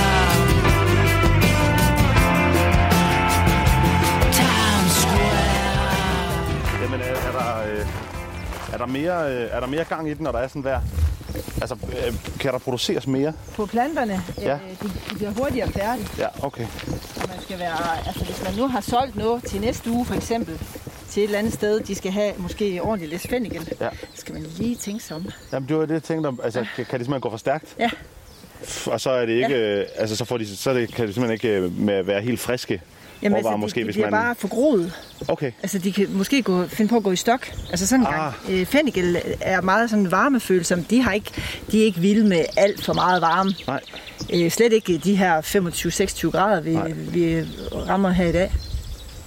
Og der skal man altså virkelig, virkelig holde øje med tingene. Okay. Og få dem, øh, jamen, få dem høstet ind øh, og redde det, man, øh, man kan redde. Ja, ja. ja. Ja, ellers så altså, bliver de... Øh... Ja, de går i stok simpelthen. De går- ja, okay. ja, de begynder at gå, de går i blomst. Ja. ja. Og så Ja, vi får de også mærke til, at der var mange af hård kartoflerne øh, på vej herud, der var gået i blomst. Ja, jamen, det skal de. Det skal de. Det skal de. ja. Og det skal de faktisk helst skynde sig at gøre. Fordi øh, med så, altså det vejr, der har været nu her den sidste måneds tid, det kalder man, det kalder man simpelthen skimmelvejr. Altså de høje temperaturer, og så kombineret af regn. Ah. Og så øh, regner det lige lidt igen. Så noget pullerregn, ikke? Jo. Og så er det varmt samtidig med. Fugtigt og overskyet, men måske alligevel 24 grader. Det er rent skimmelvejr. Okay. Og øhm, hvis der er noget kartofler, de, de går ned på, så er det skimmel. Altså det, Ja. er, det er en svamp. Ja. Og den, den er jo simpelthen, altså den er luftborn. Så er der en et eller andet sted i området, der har, der siger, ja, vores kartofler, de har fået skimmel. Så... Øh, det kan være 20 km væk, så skal man bare øh, regne med, at der går ganske få dage, så er ens egen pletter. Okay, Så vindretning, den er så der er rigtig. det vigtigt at, altså, at, at tale sammen i altså, lokalområdet. Altså, lokalområdet, det er jo stort, Ja, det, det er er 20 ikke, km. det er lidt, altså man kan ikke gøre noget. Altså når først øh, man har fået det skimmel, altså, altså vi som er økologer, vi, altså man kan, man kan jo stå på hovedet, og man kan jo prøve at sprøjte med mikroorganismer, eller brænde eller udtræk, og man kan gøre mange ting. Ja. Men, men hvis først den er der, så er den der. Altså Okay. der, der man, kan, man kan udsætte det lidt, men man, men man slipper ikke for det. Og når det er sådan, at kartoflen har, øh, toppen har fået skimmel, Ja. øh, så, øh, så begynder den at visne ned Ja. så gror kartoflerne ikke mere. Så har man været øh, lidt for sen med at sætte sine kartofler. Nu sådan som i år, hvor der har været et øh, ualmindeligt koldt forår, Ja. Der kunne vi ikke her på vores jord, som er sådan lidt øh, tung jord, øh, og det var meget koldt, øh, jorden blev ved med at være kold, der ventede vi med at sætte vores kartofler til hen i øh, et godt stykke hen i øh, altså midt april i hvert fald. Ja. Øh, og, og der, øh, det betyder så også, at de kommer senere i gang med gro. Og når så vi allerede nu her har skimmel, Ja. så får vi altså petitkartofler. Ja. Øh, bagkartofler, det tror jeg ikke kommer til at være eksisterende her for naturbruget her Nej. i øh, 2021. Det, det er jeg ret sikker på. Så, og, og det er noget, man øh, kan man... Altså, fordi I, er I er økologiske. Ja. Og er det noget, øh, man, kan, man kan sprøjte sig ud af? Eller hvad man, hvad man nu gør, hvis man er konventionel landbrug, det her skimmel? Ja, ja, ja det kan man. Man, Det- det... Kan, ja, man kan sprøjte med skimmel. Ja. ja, det kan man. Ja. Ja, det var bare for at være og det helt- gør de. Ja. Og det gør de? Ja. Jamen, det her kunne, kunne jeg ikke forestille mig andet. Nej.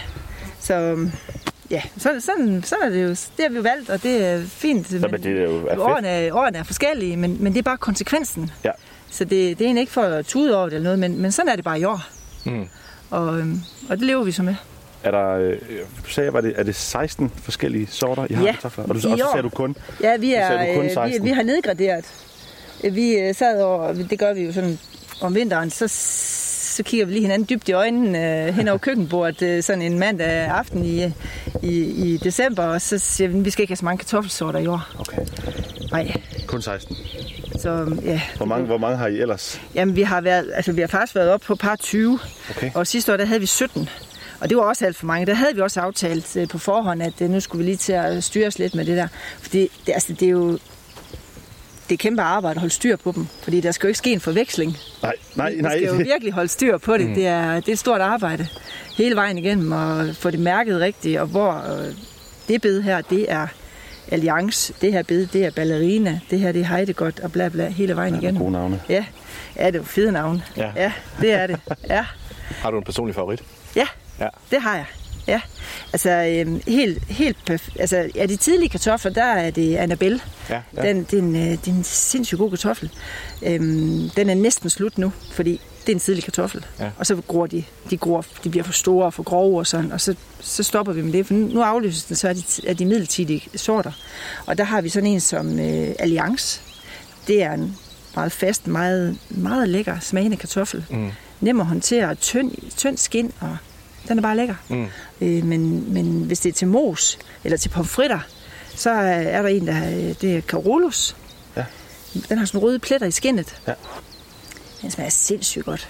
Og allerede her sidst i juli, der kan man, øh, hvor vi begynder at tage den op, der kan man lave kartoffelmos af den, hvis Ja. man skulle have lyst til det.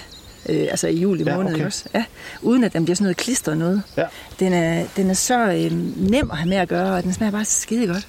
Og det er også den, du siger- til... Altså, Til pomfritter, til eller ovenbagte kartofler, ja. eller til mos. Altså de ting der, ja. Er det sådan, at den er sådan helt sprød også, når man... Er det den, der er helt sådan sprød, når man knækker den også? At den... Øh, Det kan man næsten ikke, fordi den er sådan lidt halvrund, eller sådan, den er svær at knække. Nej, okay, det er ikke, det er kan ikke, en, den er ikke helt sådan bagkartoffelstørrelse, eller hvad? Det kan den godt blive, Ja, okay. den kan godt blive men, men de er ikke bare lige at, at knække over. Nej. Det, det er de som regel ikke. Nej. Nej. Fordi vi har snakket lidt om, at vi skulle lave en... Øh, ja, hvad var det? Vi har, vi har købt noget fin rygeost, og vi Ja. vil lave en lille let øh, kartoffelsalat. Øh, Ja.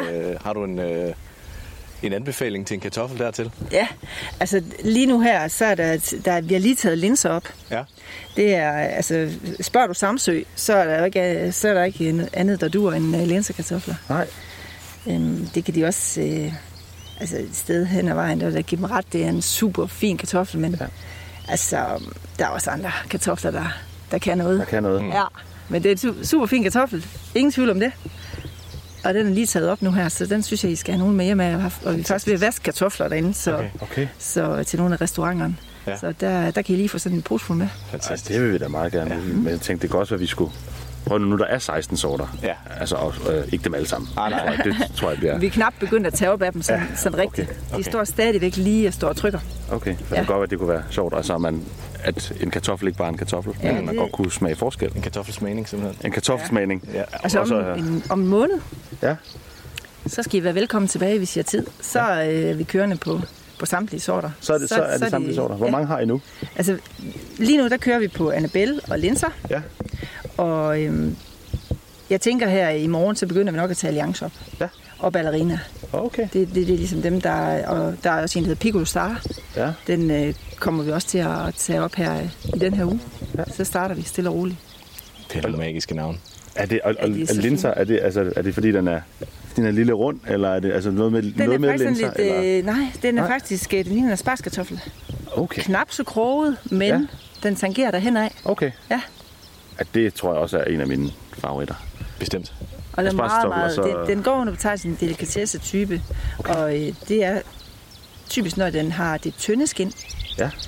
Så, går, så kommer de ind under den kategori. Er der, er der sådan, altså forskellige sådan benævnelser eller kategorier? Altså Mm. for, øh, er, det, er det kvalitet, eller er det... Nej, det er simpelthen øh, det, det, det, det, det er sortsbestemmelse. Ja. Altså, sort, altså, det er simpelthen, hvordan, er det, hvordan agerer de her kartofler? Ja. Er det, er det noget, er det, hvis nu det har været en dita-kartoffel, den er ret tyk skinnet.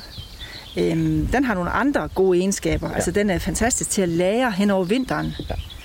Der er sådan en som linser, den, det er noget magtværk. Ja. Og Listan Alliance, det er heller ikke super godt, fordi de er så tyndskinnet. Ja. De går i stykker, de får nogle små sår, når vi tager dem op og håndterer dem. Og, det kan man se på dem. Ja. Altså hen, hen over, over vinteren, Mm. der, der øh, holder det ikke så godt. Så, så sådan tykkere skin, så jo, jo længere holder de? Ja, ja. ja, jo mere robust er den. Ja. ja. ja. Okay. Ja, og som I nok kan høre, så er vi allerede øh, startet på snakken om øh, kartofler. Vi har mødt øh, Pia, en øh, vaskeægte natur ildsjæl, kan man vist godt kalde det. Øh, det kan være, at du har lyst til at lige præsentere dig selv, så øh, lytteren er med på, øh, hvad vi har med at gøre her. Mm. Jamen, øh, hej derude. Vi står hernede på krydderengen på Naturbruget Tranum, og det er selvfølgelig Tranum, det er ved Forsdalen. Og øh, jeg hedder Pia, og jeg er den ene halvdel af det her foretagende. Den anden halvdel, det er min mand Flemming. Og øh, lige nu, der er ham og en af eleverne, de er ude at tage kartofler op. Og det er linser kartofler, vi tager op i dag. Og øh, vi har øh, haft det her foretagende med grøntsagseventyr. Det startede i 14, hvor at, øh, jeg blev ved med at fable om, at øh, jeg ville have en køkkenhave. Det kunne ikke være rigtigt, at man bor på landet. Så skal have en ordentlig køkkenhave. Det hører sig til. Og en fredag eftermiddag, april måned 14, jeg kom hjem fra arbejde. Øh, arbejde, jeg, jeg er også kok. Mm. Og øhm, så var et stykke græsplæne, det var blevet øh, pløjet op, og havde fået noget komøg. Så siger han, nu kan du bare gå i gang. Og så tænkte han, så er hun snart færdig med at fabel om det. Så kan jeg få ro, og så er det bare super fint. Mm. Men det var bare ikke sådan helt, det gik. Nej. For jeg, jeg synes jo bare, at det var helt fantastisk. Og øh, det gør Flemming jo også, Mm. når det kommer til stykket. Det er bare, det skal ikke rigtig lyde sådan. Men øh, fakta er, at øh, den der køkkenhave, der var jo alt for meget. Altså, vi kunne jo ikke spise alt det. Og I 14, der var det ikke så populært at spise grøntsager, som, øh, som det er her i 21. Nej. Øh, Vi har godt nok øh, til sammen fem børn, plus svigerbørn. Ja. Ah, ej, ej, vi har grøntsager. Nej, nej, ej, ej, vi har, vi har... De skulle ikke rigtig have noget. Mm. Hvad fanden skulle vi så gøre med alle de der grøntsager, der vælter op af jorden? Fordi jeg kunne jo ikke styre mig med det der frøkatalog. Så satte vi en øh, lille, lille bod op, op ved, ved vejen herop, og vi bor jo altså ikke på Alfavej. Vi bor jo her på vej ind i skoven. Mm. Så der kommer aldrig en levende sjæl, men det er også lige mig, så er der prøve. Øhm, der kunne lige stå sådan en, undskyld Arla, men der kunne stå en Arla-kasse, Mm. og så en øh, sådan en syltøjsglas. Det var bare sådan en lille, hyggelig bod. Og øhm, der kom jo altså nogen forbi og, og købte de der ting. Og, og, og så fik vi også ros. Okay, tænkte det, det er da fedt det her. Næste år så havde vi lidt større areal. Og lidt større areal. Og jamen, så var der lige pludselig så meget, at vi, det kunne vi jo ikke sælge op ved, ved vejen på nogen måde. Så var vi ude og have fat i en restauranter i lokalområdet. Og ja, de ville godt have en grøntsager. Mm. Og så, ja, så kørte det bare. Så er det. Så, så det er sådan, det er egentlig sådan starten. Det var starten på det. Og I 17, der blev vi økologer. Og øh, vi har ikke noget grøntsager dyrket, der, der ikke er økologiske. Alt er økologisk. Mm. Øhm, vi har samarbejdet med to naboer, der er øh, mælkeproducenter, økologiske mælkeproducenter. En, der leverer til Tisa, og en, der leverer til Arla. Og vi, øh, om efteråret, så, så sætter vi os lige over køkkenbordet alle sammen. Og der, så bytter vi jord. Vi bytter lodder. Øh, og det er simpelthen i forhold til sædskifte. For at få det optimale, det sundeste sædskifte, der, der på den måde overhovedet er muligt. Mm. Fordi de dyrker foder til deres dyr. Græs og korn, lidt hestebønder. Øh, og vi dyrker alt muligt andet. Og øh, nu for eksempel med kål, jamen der skal, øh, der skal jo gå fire år, før vi kan sætte kål igen på sådan en mark, vi har haft kål på. Mm-hmm.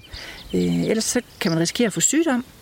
Øh, kålbrok hedder det. Øh, det er en virus, og hvis man er, så uheldig at få sådan en ind, så kan der jo gå en, ja, altså i værste træk øh, 12 år, Mm. før man øh, igen kan dyrke kål på sådan en mark. Så det er, altså, det er virkelig noget, man skal have respekt for. Ja. Og, og det har vi. Ja, Ja. og det, det lød jo lidt som om, at øh, eventyret startede sådan lidt øh, pludseligt og uden nogen sådan større... Øh, du har selvfølgelig sat dig ind i, sagerne, men øh, det virkede som om, at, at det var noget, jeg kunne nærmest begynde på i morgen, hvis jeg lige fik pløjet min, øh, min, min plæne op, øh, som jeg ikke har. Men øh, så begynder det så at blive lidt mere teknisk, når man ligesom skal, skal være økolog. Ja, Ja. jeg tror mig, det gør Ja. det. Ja. Så øh, altså der, er- det, det, er jo, et- det, er jo, et- det er jo et stort setup. Mm. Det er, øh, der er jo, altså, man kan jo nogle gange øh, sådan blive udsat for, det, det bliver sjældnere og sjældnere, men der er jo en gang imellem nogen sådan, der, der har en frisk bemærkning på, at ja, ja, øh, det er økologi der. Mm. Øh, men det, altså de ved slet ikke, hvad de har, altså de skulle skamme sig. De Mm. ved slet ikke, hvad de er oppe imod. Altså, der, der var ikke nogen økologer, altså, der kunne finde på at snyde med at hente nogle konventionelle varer ind og Mm. sælge nogle steder. Altså hvis man, hvis man, hvis man gør, altså hvis, man, hvis der var nogen, der skulle komme, bare få tanken, jamen det er jo, det er jo altså prøv at høre, altså det, det, det gør man ikke. Nej. Altså for det første, så, så er der jo æren i det. Mm. Det er én ting, og at man er troværdig, og at det, det er det her, vi brænder for. Mm. Så begynder man jo ikke at, at, at, at hente konventionelle ærter ind, eller hvad ved jeg, det måtte være, fordi man øh, lige er lidt på, på skideren, Mm. at man ikke øh, måske selv har. Så det, sådan noget, det gør man ikke. Nej. Og der er også en helt anden side af det. Gør man det så, og det bliver opdaget, så hedder det, øh, du mister din autorisation Mm. for det første. Og det andet, det er, at du skal betale øh, arealtilskud tilbage de sidste fem år. Økologi, ø- økologitilskud tilbage. Ja. Altså, så der er også en alvor i det. Mm. Altså, så, så jeg kan blive sådan lidt træt nogle gange, imellem, at der er nogen, der sådan, skulle sætte tvivl ved sådan Mm. noget. Er der nogen, der, altså, det er der nogen, der gør? Det er det jo altid, det er det jo alting, ikke? Okay. Altså, ja, ja. ja. Ja. Det er fordi, det Det er, er dårlig forretning. Altså, hvis man gør det, det bliver opdaget jo. Altså, lyder det som om. Jamen, jeg Altså, tænker, det- man går for lidt. Ja, ja, ja, altså, men i præcis. værste fald. Altså, der er jo ikke nogen, der har råd til sådan noget. Nej. Og der er heller ikke nogen, der... Altså, man gør det ikke. Fordi det er, ikke, det, det er jo ikke der, man er. Nej. Man er jo i økologiens verden. Mm. Og det er to meget forskellige ting, er det ikke det? Det er det. Altså, det er to helt forskellige måder at, at dyrke Det er to på. Og, Jo, men så, det, det ved jeg ikke, fordi der er, altså, i forhold til sprøjtemidler, så er det jo rigtig mange ting, der, der ikke er tilladt mere. Mm. Altså, det er jo fuldstændig strammet ind, alt det der. Og øh, jeg har, har da absolut kendskab til, til en del øh, konventionelle grøntsagsavlere, der for eksempel dækker ned med net, Mm. øhm, og, og hvor de ikke sprøjter. Så, så det er sådan en halv blanding. Altså, det er sådan et ben i... Jeg ved ikke lidt, om det er ben i hver lejr, men, men det er sådan et skridt øh, på vejen hen til noget andet i hvert fald. Mm. Ja. Så Så ja, og vi står her på, øh, på Ingen, var det det, du kaldte det? ja, det er Ja. krydderingen, det her. Og hvad er det, vi kigger ud over her? Øh, Hvis man lige sådan, øh, det der fanger øjet her, det er jo krondild. Nå ja. Det er simpelthen dild, der har fået lov at øh, gro op, fordi vi skal bruge, øh, altså vi skal simpelthen bruge skærmene. Ja. Og det skal vi, fordi øh, lige om lidt, der går, eller der er faktisk lidt startet, øh, syltesæsonen.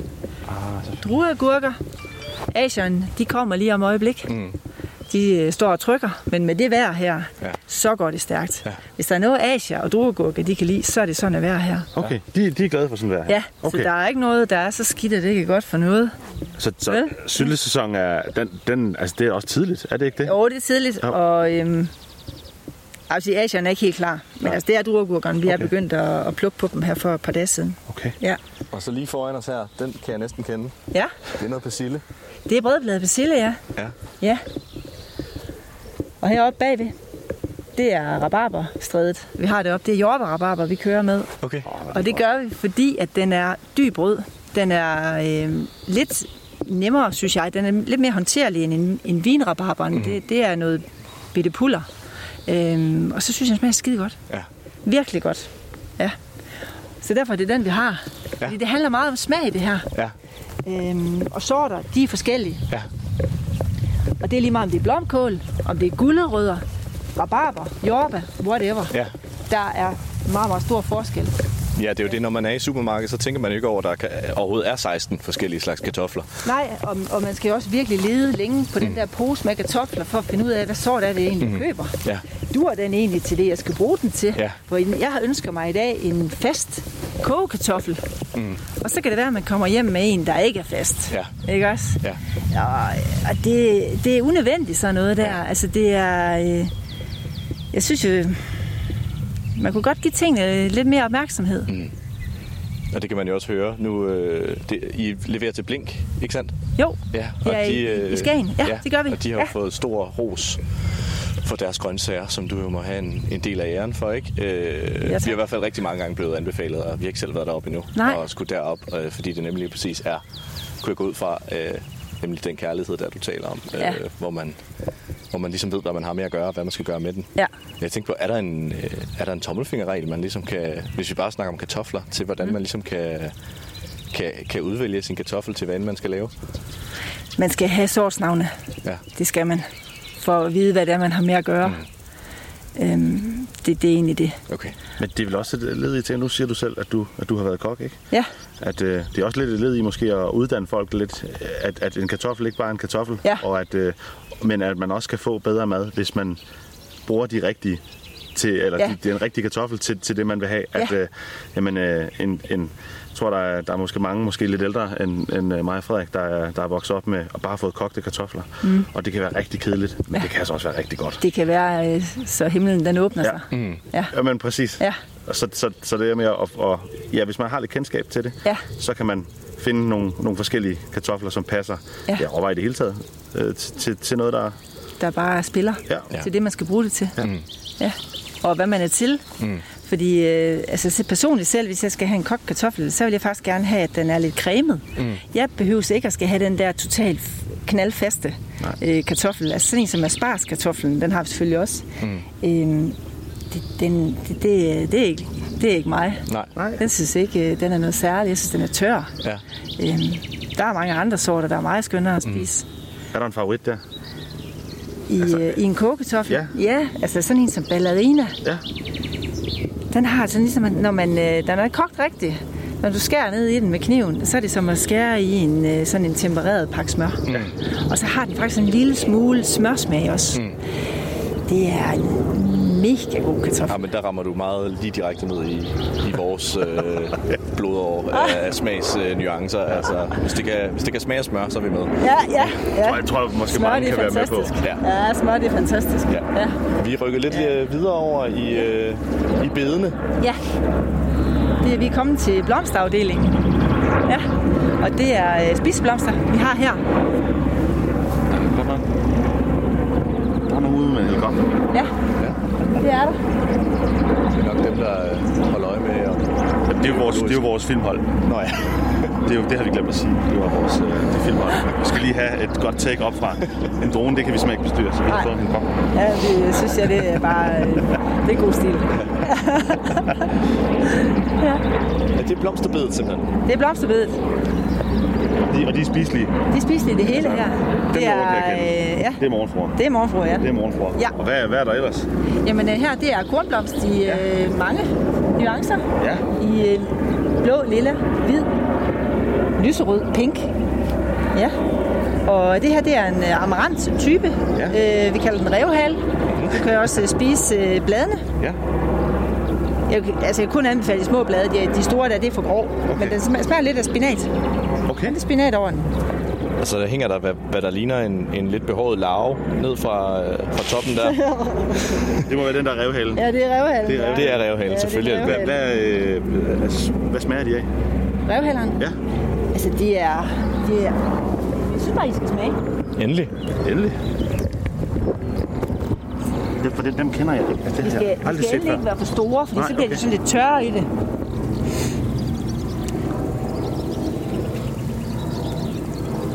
Nå, sådan noget. Ja, altså, ja, ærter. Ja, der er Ja, lidt ærter. lidt ærtet over det det. gør ikke nogen fortræd. Der er nogle spiseblomster. Det er fint nok, men hold nu helt op, hvor smager de dårligt nogle gange. Mm-hmm. Ja, okay. Ja.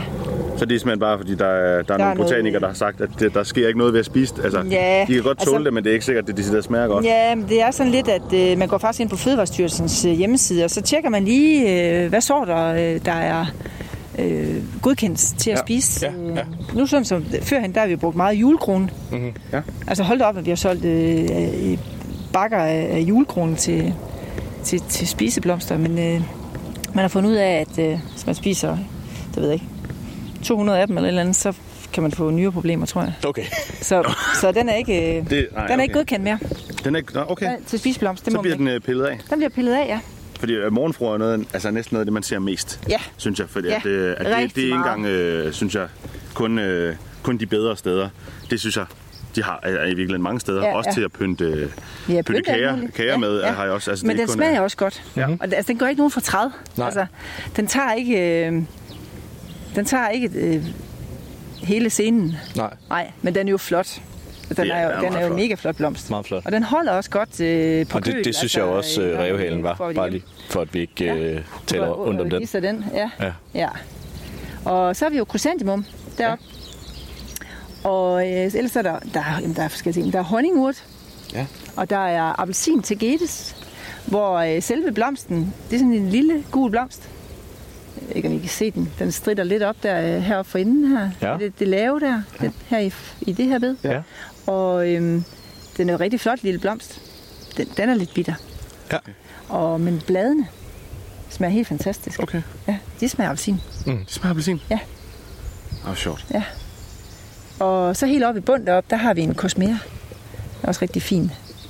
Meget, meget sart blomst. Ja. Den er så flot. Nu bliver jeg helt... Altså, fordi det ved jeg faktisk øh, ingenting om, øh, i forhold til, hvordan, hvordan høster man? Altså, Tag bare hovederne. det, det, det er bare, bare Ja, hovederne, og, hvor, ja, og hvor lang tid kan klipper, de... eller- Altså, hvor lang tid kan de holde sig? En, altså, behandle dem rigtigt øh, på et øh, fugtigt øh, serviet. Ja. Øh, I en bøtte. Ja. Tæt sluttende. Og på køl. Ja. Det samme. Og, øhm, fem dage. Fem dage? Ja. Okay, for jeg har, jeg har kun... øh, Jeg har jo aldrig været ude at se det, Nej. egentlig. Ikke, ikke, ikke, øh, ikke spiselige blomster. Nej. Så det har, det har bare været noget, man har modtaget. Ja. Og så har man... Ja, så har bliver man bare brugt det. Så har man bare brugt det. Ja. Og det, øh, det, det, havde jeg faktisk, det har jeg faktisk ikke anelse om, hvor meget... Okay, så fem dage fra, fra de bliver høstet. Ja, det vil jeg sige. Med, Ja. Altså, så i hvert fald, så, er der, så burde det være. Så, burde- ja, Okay. Femte dag burde, være- burde være okay. Og hvor, hvor mange, hvor mange øh, forskellige grøntsager og spiselige blomster og sådan noget, er det, er det I har, udover de 16 Ja, grøntsager? kartofler? Ja. Uha. Ah, det ved jeg. Jeg, jeg har ikke talt i år, men altså, vi er da på de 80. Hold da op. Ja, det, ah, det kan jeg ikke gøre. Det ved jeg ikke. Det er Altså, også i hvert fald mange 80. ting at skulle huske og sætte sig ind i og have Ja. styr på øh, Ja. ja. cyklus, eller hvad, man, Ja. hvad man kalder det i forhold Ja. til, hvor langt vi er nået, og hvad vi skal gøre næste. Ja, Hold op. ja, ja. Jamen, det er det da. Altså, vores liv, det, det handler heller ikke om andet. Nej. Altså, det, det handler slet ikke om andet. Nej, det var også godt, at vi lige fik fanget dig i, i arbejdet, ellers så, så kunne det godt være, at vi, vi er blevet væk her på den her store gård.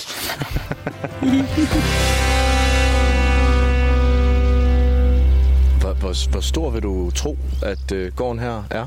Jamen, øh, vi er øh, pt. på 25 kvadrat, øh, hold kæft, kvadratmeter. Vi er på 25 hektar. Ja. 25 hektar er vi på. Ja. Ja. Vi har sidste år, der, øh, altså vi skal jo nødt i kede os. Så sidste år, der startede vi op med øh, bælfrugter Ja. til, øh, til menneskemad. Ja. Og øh, der øh, leger vi med linser. Ja. En øh, delikatesselinse fra Frankrig, der øh, hedder Anicia. Øh, den øh, går også under betegnelsen Le Py. Ja. Men øh, det, det må man ikke kalde den, når den øh, gror i tranum. Nej, okay. Nej. Men øh, det er den. Det, og er det må den. man ikke, fordi at det... det er ligesom med champagne. Det må man heller ikke. Ah. Det jo samme metode i et andet sted end Klart. champagne. Det, det, er- det er sådan der. Hvad kalder I den så? Vi kalder den tranumlins. Ja, men det, skal, det må godt nok. Ja, Det, ja. det, Og den smager også helt fantastisk. Ja. Ja. Det, det, kæft, det smager godt. Altså. Ja. ja. Og så har vi øhm, ærter til modenhed også. Øhm, hvor at øh, vi har i år, og de står knaldgodt. Det er en øh, ært, der hedder tip. Ja. En øh, gul ært. Ja. Okay. Øhm, der, altså det, der kommer. Øh, de står jo med bælge på nu. Ja. Og så har vi en, øh, der hedder Kleine Rheinländer, hvor den er både gul og grøn. Altså nogle er gul, og nogle er lysegrønne, så den chancerer meget. Okay. Og den smager også virkelig godt. Det var en, vi startede med sidste år. Tip, den gule, den er kommet til i år. Okay. Ja. Så altså det er, det, det er simpelthen spændende. Det, Mm. det er, og så har vi lidt hestebønder. Så har vi også, øh, sidste år legede vi med bolottibønnen, Ja. og øh, det er delen med en lækker bønne. Mm. Men den er svær at håndtere. Okay. Øh, der er for koldt herop. Vi tror, vi har ikke hørt om andre, der dyrker bælfrugter heroppe nord for fjorden. Nej. I, I det omfang, øh, vi gør. Vi har jo i år øh, 6,5 hektar med, med bælfrugter. Mm. Det er alligevel også noget. Er Ja, det der? jo, det er sådan okay. Det tror jeg da. Ja. Altså, alt er relativt, men altså, ja. det skal jo også være, man kan overskue, ja. Ja, det er det. Ja. Ja, ja. Øh, men øh, bolottibønnen, vi har haft øh, angreb af fugle, okay. og de har et det hele. De er simpelthen et det hele. Der er ikke en bønne tilbage. Okay. Ja. Og det er, ja, det er godt nok voldsomt træls, men det, det er sådan, det er. Vi kan jo ikke... øh, Men det lyder som om, at de også øh, eksperimenterer meget med, Ja. med forskellige sorter, og det er måske Ja. også kvad din, øh, din baggrund som kok. Jeg forestiller mig næsten, kan du er her fra godt. tidligt til, Ja, ja, ja, ja. og så hjem i køkkenet og, og finde ud af, hvad det er, der er kommet op af jorden. Ja, også det. Også det. Ja. Det, er, det, det hele det handler om, øh, det handler om grøntsager. Ja. Grøntsager og, og mad. Ja. Ja. Og, det, Og så ser vi lige børnebørnene lige nækken en gang, og børnene kommer også lige hjem en gang. Men det, er- altså det er ikke, sådan en sommer her, det, er- der er vi godt nok ikke øh, særlig sociale. Nej. Det er vi ikke. Der er travlt. Det er så bare endnu... Ja, så er vi bare endnu gladere for, at vi kunne få lov til at forstyrre dig lidt her. Det er vi i hvert fald. Øh, når, der, når der er så travlt. Hvad er, øh, hvad er fremtidsplanerne for, øh, for dit øh, projekt her? For det her projekt her? Ja. Jamen det er bare, at øh, vi giver den gas, og så øh, laver vi bare noget god grøntsager. Mm-hmm. Ja. Og øh, vi skal ikke være større, end vi er. Nej. Det, det, det er sådan her. Ja. Det, det vil jeg sige. Ja. Øhm, fordi øh, vi er ikke... Øh, altså, det er, det er smertegrænsen med 25 hektar, hvis ikke man skal ind og sidde på, på kontoret. Ja. Og for at holde styr på al, al, altså så det hele det går op i administration. Ja. Og, og, og det, det må jeg sige, det er ikke det, der er meningen Nej. her. Øhm, vi vil være ude, vi vil være med have fingrene i det. Ja. det vi skal ikke bare ansætte en masse folk, Nej. og så, øh, så kan de bare passe det. Det kan man ikke. Nej. Sjælen går af det, Ja. og det er ikke det, vi, det, er ikke det, vi har lyst til. Så Det bliver, det, også, så bliver det en øh, fabrik, og det gider vi ikke. Nej, det, der, altså der, nej, der er heller ikke meget... Øh, det klinger ikke særlig meget masseproduktion her i forhold til, at jeg har over 80 Ja. forskellige grøntsager. Ja. Så det er, ikke, Altså- det er ikke mængden, det er simpelthen det, det er gode råvarer, der er i fokus. Altså, altså, vi har også, øh, altså oppe på kålmarken, nu der har vi ikke været oppe, øh, der, der står jo altså en del kål. Okay. Og vi handler også med sådan nogen som Skagen Food. Ja. Simple Feast øh, har, har vi også øh, Ja, okay. inde øh, Ja. i, i billedet. Ja. Øh, og det er, altså, det er jo nogle, øh, det er nogle hårde drenge at, at, lege Ja, der skal med. leveres noget. Ja, det, der skal noget mængde Ja. på. Ja. Øhm, så lige nu der kører vi, øh, det er rigtig meget salat. Ja. Øh, og øh, det er rigtig meget kål, altså spidskål og... Øh, uha, fanden har vi ellers fået ærter og sådan nogle ting. Ja. ja. Det tror jeg. Fennikel, ja, Ja. sådan noget. Det sådan tror jeg også, det, det, det, jeg kan huske, det var jeg mest ærgerlig over. Altså, hvor jeg, det skal man i hele tiden købe, købe økologisk, men, men specielt ved ærter. Mm. Fordi at, øh, Jeg kunne spise pillen. Jeg synes, du bare kan næsten helt præcis, fedt. ja. Og det kan jeg bare huske fra at, at dingle rundt i min farfars kolonihave, Ja. da jeg var en lille knejt. Ja. Og kunne spise det hele, og vi selv havde lidt derhjemme også. Ja. Og, og, og, hvis jeg spiser, altså hvis der er sådan nogle almindelige ærter, man skal sidde og smide det ud, jeg, jeg, jeg får det næsten helt dårligt. Ja. At jeg skulle sidde og, fordi det var næsten det, der var det bedste, ja. at sidde og smide så meget væk. Ja. Så det, det er næsten der, den sådan manifesterer sig. Du har også en, øh, en meget klar holdning omkring dild, kan jeg huske fra en gang, hvor vi har spist sammen. Hvad tænker du? Jamen, at du vil virkelig bare gerne have kvalitetsdild, ikke? Nå, ja, ja, ja. Det, ja, ja det, det kan simpelthen ikke, det der, du kan købe sådan en gang supermarked, Ja. det kan man Men simpelthen det er, ikke bruge det til er, noget. det er, de potter der, det er dyrket i, øh, det, det er dyrket i, øh, i drivhus. Ja. Øh, Det har ikke noget med virkeligheden at gøre. Nej. Altså, de skal stå på marken. Det skal have fødderne ned i jorden. Og, og det skal grøntsager. Øh, og det er slet ikke, fordi øh, vi skal slet ikke ind på det at, at dyrke i, i flere etager og i, øh, med UV-lys og vand og hvad ved jeg. Det, skal vi, det behøver vi slet ikke komme Det ind på. Så kan jeg godt mærke, at jeg bliver ophidset. Jeg bliver rigtig Nå, ophidset. det- Ja, jeg kan lige mærke, at min puls den stiger. Ja. ja det, er, det synes jeg ikke er den rigtige måde at dyrke, dyrke mad til mennesker på. Nej. Nej. Det synes jeg ikke. Altså, De skal ned og have fat i, de skal have mineralerne og Mm. Hvad der ellers, altså, de skal ned og suge af humusen der er i, i jorden. Ja. Fedt. Ja. Og det må man sige, at det gør her. Øhm, nu ved vi, at du har travlt, så øh, vi må hellere til at få, øh, få lukket af, selvom øh, jeg har lyst til at, at tage runden og smage det hele. Men er der noget, du synes, vi skal se her, inden, øh, vi, øh, inden vi lukker det her lille, den lille rapportage ned? Jamen altså, vi kan da lige prøve lige at stikke hovedet ind i Ja, vi øh, kan se, der er nogle, altså, nogle flotte drivhuse også. tomathusene her. Vi har to tomathus. Det her det er sådan en blandet landhandel. Det er bøftomater, det er blommetomater, det kan man jo se på fasongen. Mm. Og øh, det der er bare helt almindelige tomater. Og så har vi et hus herover. Og det skal lige siges, de er henrivende smukke, de her tomater. Ja, kæmpe store. altså, ja. Og det her hus, det er ren cherrytomat. Mm. Ja. Ja, der kan jeg godt se, der kan, øh, jeg har to hjemme på min, øh, på min altan. Mm. De kan godt pakke sammen. Ja, det kan de. det kan de. De er ikke... Der Øh, sidder rigtig mange. Så der skulle være til de, det næste stykke tid. Der skulle være de til. stille og rolige måneder. Og der var også lidt tomater op. Øh, Der er også tomater deroppe, ja. Ja. Der har vi øh, to bede med, med tomater, og så har vi fire med agurker. Ja. Øh, vi har øh, i agurker, der er det øh, snack agurker, Ja. hvor vi tager dem helt små. Sådan ja. her. Okay. Øh, ikke tykkere end en lillefinger. Og så øh, har vi øh, almindelige slangeagurker i de tre andre bede. Ja. Og så de to yderbede, det er tomater, og det er jordbær, cocktailtomat. Ja, okay. Den, øh, den smager super lækker. Ja. Det er en lille, øh, den ligner et jordbær. Ja, hvor sjovt. Ja. Og jordbær så jeg også, I havde. Ja, vi har jordbær. De, der, der ja, vi kører lige på sidste øh, sort nu, ja. og det er Malvina. Ja. Og jeg forventer, at den kører ugen ud, og så, så ved jeg ikke, så tror jeg, at det Så- stille og roligt begynder at, Så det det. at, at, at stille af. Okay. Med den, med, med, altså der, med den varme her, ja. så øh, den skulle jo egentlig, sådan, hvis man sådan læser om Malvina, hvornår den skal gå i gang, så er det jo hen sådan sidste juli eller 1. august. Okay. Men med det vejr her, så går alting, det går bare Så går det helt, bare stærkt. det, det, det går øh, vildt for sig. Okay. Og så skal I også løbe stærkere. Det skal vi, fordi der er jo lige pludselig nogle ting, som, ikke, øh, i, som man har planlagt. Så, nå, jamen, hvis vi planter dem i maj måned, så er de sidst i juni, 1. juli, så er de klar, men øh, nej, nej det, var, altså, det, det, sådan, det bliver anderledes. Mm. Ja. Så Og så må man jordbær, så det lynhurtigt omstille sig. Ja, det vil sige ja til. Ja. Ja. Altså i hvert fald her på matriklen. Ja. ja.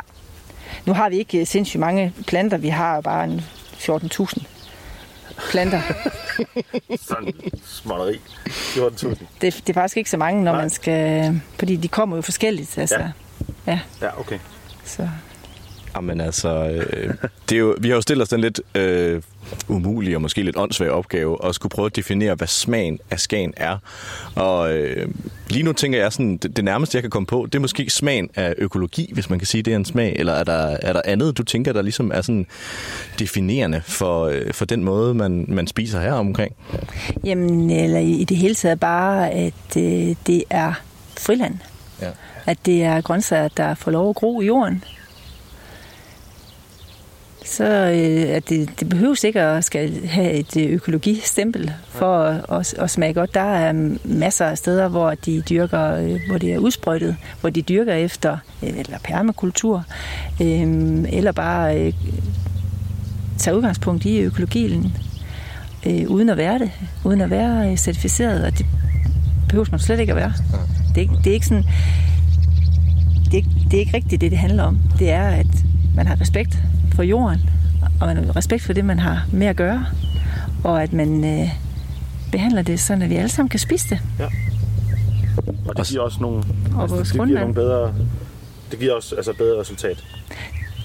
Vi, vi, vi er jo 100 på, at øh, smagen er bedre. Ja. Ja. Så det, det er måske også det, der... Øh, der er, altså, man har tit, sådan, førhen så sagde man det altid om økologiske gulerødder, de smagte bedre end, øh, Ja. ja. end andet. Det, det skal, jeg tror, det er noget med sorterne at gøre. Mm. Øh, jeg ved, jeg skal ikke kunne sige det helt nøjagtigt, men jeg, jeg kan 100% sige, at øh, vi har fået så voldsomme kommentarer på vores jordbær, Ja. at øh, det er de bedste jordbær, Mhm. øh, folk har smagt. Okay. Øh, om det er noget, de siger for at være venlige, eller, eller det virkelig er fakta, det, det skal jo så være usagt. Ja. Vi synes, de er gode. Men der var også en, en, en kunde i går op i vejboden, og så siger han, at de der jordbær, de er kæft, de er gode. Mm. Tak, siger jeg. Men, siger han, det er sgu også det dyreste, jeg nogensinde har købt. ja, siger jeg. Det sgu nok også det eneste økologiske, du har købt. Det, det godt Ja, det var så nok. Det, er nok, det var nok rent nok. Men øh, jeg skal ikke øh, kunne sige det, men lad folk dømme selv. Og ja. jeg skal ikke øh, være, øh, jeg skal ikke være hverken frelst eller øh, fordømmende for noget som helst. På nogen måde. Ja. Der skal være plads til alle. Mm. Og det handler om, at øh, man behandler tingene ordentligt. Mm. Behandler sin jord ordentligt. Og så er man, hvad skal man sige, at man dyrker noget mere, altså, at der er flere, der går i gang med at dyrke nogle grøntsager. Mm. Sådan at man har mulighed for at i, i sit opland og kan købe lokale varer. Ja. Fordi det er der, man får de friske. Der er jo kæmpe forskel på spidskål, der lige er skåret, når man går hjem og spiser, eller et, øh, man finder nede i supermarkedet, der kommer fra Spanien, eller nu øh, det kommer fra, og øh, det er 14 dage gammel. For ja. det er. Det er det. Det er det. Så det er øh, hermed en øh, opfordring, vil vi gerne sige, til at øh, ja, lære din mad at kende, og måske give den noget, noget kærlighed. Og, øh, og hvis du øh, går en, med en drøm om at, at få dig en lille urtehave, eller hvad end det nu kan være, så gør det, fordi det øh, giver os et bedre resultat. Øh, Ja, lige pludselig eksploderer det, kan vi høre. Ja. Lige pludselig, så, så, så var der 25 hektar. Ja. Og jeg drømmer jo om en dag, hvor øh, vi har et samfund, hvor at der ikke er supermarkeder, men øh, hvor der simpelthen er små boder, hvor du kan købe lige præcis det, som de er gode til at sælge. Ikke? Øh, det vil være fantastisk. Og øh, Pia, det har været virkelig, virkelig fantastisk at øh, se det her dejlige økologiske landbrug. Øh, landbrug. Kalder man det det? Ja, Okay. vi er et landbrug. Okay. Ja. Så øh, det var øh, alt, hvad vi ville øh, ja, opholde din tid med. Øh, tusind tak. Tak fordi I kom. Selv tak. Det var en fornøjelse. Robert, det var... Øh, det var Pia fra Tranumgård. Første, øh, første besøg på vores lille øh, felttur ind i smagens verden. Ja. Ja, og, og ja, hvilket besøg. Og her vil jeg gerne tilbage. Øh, hvor bliver man glad af, af altså både ildsjæle, en ildsjæl som, som Pia, og, øh, og alle de gode produkter. Altså, hvor smager det godt. Øh, du sagde det selv lige. Hvad, hvad var det, du sagde om det jordbær der? Altså hånd på hjertet, det er det bedste jordbær, jeg nogensinde har fået. Og det var ren kærlighed. Den var dyb rød, og ja, som man vil sige på spansk, mi corazón, mi corazón. Mi, mi corazón. Jeg har, jeg har aldrig set så, så rødt et, øh, så rødt et jordbær. Og vi fik jo både øh, lov til at smage øh, agurker og øh, ja, ærter og... Nu kan man jo ikke smage i radioen. Tomat. Nej, det kan man se, ikke. Og det er sikkert godt, når jeg begynder at, at smaske her. Men I kan få lyden.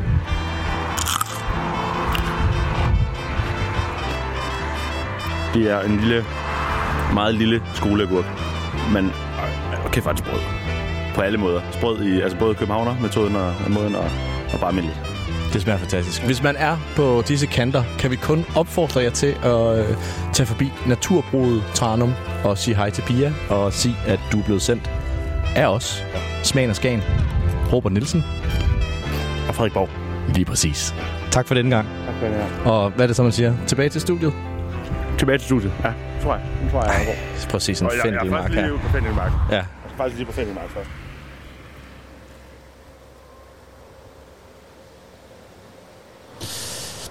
Og det var altså anden installation af Radio på Toppens madprogram, Smagen af Skagen.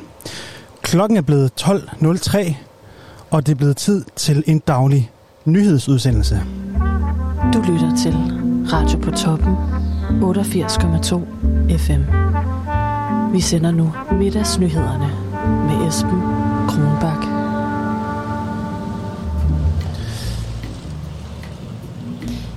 Skagen Nyt kunne i går bringe, at en 34-årig mand fra Aalborg natten til torsdag blev overfaldet i Skagen. Overfaldet fandt sted omkring kl. 02 ved Havnepladsen, da den 34-årige mand var på vej hjem efter en festlig aften. Men det skulle altså vise sig, at en gruppe på omkring fem personer havde andre planer, da de ifølge offeret trak ham ned i jorden ud af det blå og begyndte at slå og sparke Aalborgenseren. Både den 34-årige mands kammerat og en udefrakommende forsøgte at stoppe overfaldet, dog uden held. Ifølge Nordjyllands politi pådrog han sig en del knups, men uden nogen alvorlige skader.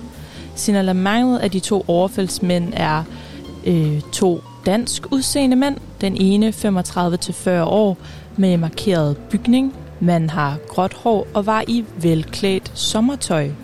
Den anden cirka 30 år gammel og 180 cm høj. Han har kort, lyst hår, tynd af bygning og iført en rød t-shirt og ligeledes velklædt i sommertøj. Har man henvendelser i sagen, kan Nordjyllands politi kontaktes på telefonnummer 114. Og så skal vi altså vende blikket mod kongehuset. I dag, den 17. juli, er det nemlig et år siden, at kronprinsfamilien forlod Skagen efter en familieferie heroppe i det nordjyske. For Mary og Frederik har Skagen en helt speciel betydning, fordi de gennem mange år i fred og ro sammen med deres nærmeste venner har haft mulighed for at slappe af i den skønne natur med vind, vand, klitter og god stemning overalt, skriver Billedbladet. Når de royale er i Skagen, er der et højt aktivitetsniveau med både tennis og fodboldkampe. Kronprins Frederik er tidligere blevet spottet midt i en hæftig fodbolddyst i Gammelskagen på banen med blandt andet Remy. Det var i denne omgang ikke muligt at få en udtalelse fra kongehusets presseafdeling med hensyn til, om kronprinsfamilien vender tilbage til Skagen igen i år. Noget kunne tyde på, at de langfingrede holder til i Skagen. Nu er det nemlig ikke blot en flasketyv, der er på spil, men til lige med olietyve. I løbet af især juni og nu igen her i juli har Nordjyllands politi haft flere tilfælde af tyveri af dieselolie fra adresser i primært vendsysselområdet.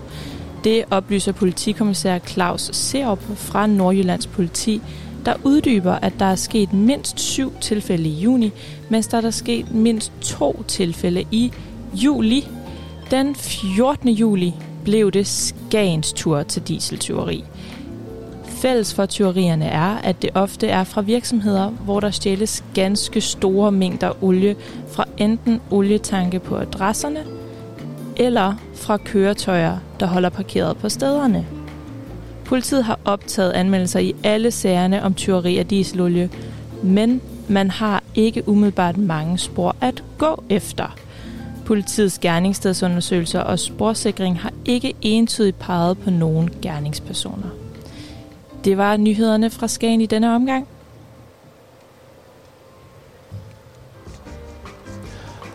Tak til Rikke Mathisen for dagens nyhedsudsendelse. Tilbage er der bare at sige tak til Skagen. Tak fordi I lyttede med. Og hvis du sidder derude med et ønske, en god historie, ris eller ros, så kontakt radioen her på telefonnummer 50 35 64 25. Du kan også sende en sms eller bruge formularen på hjemmesiden radiopotoppen.dk. I morgen rykker radiostudiet ud af Drakmans have her og sender fra Markvej 1, nærmere bestemt roden af Vandtårnet. Og det gør vi, fordi at det er i morgen, vi laver en optakt til mandagens grenen Pride, som altså starter mandag klokken 12. Så er der bare tilbage at sige tak, fordi I lyttede med her fra studiet, og have en rigtig, rigtig, rigtig fantastisk lørdag.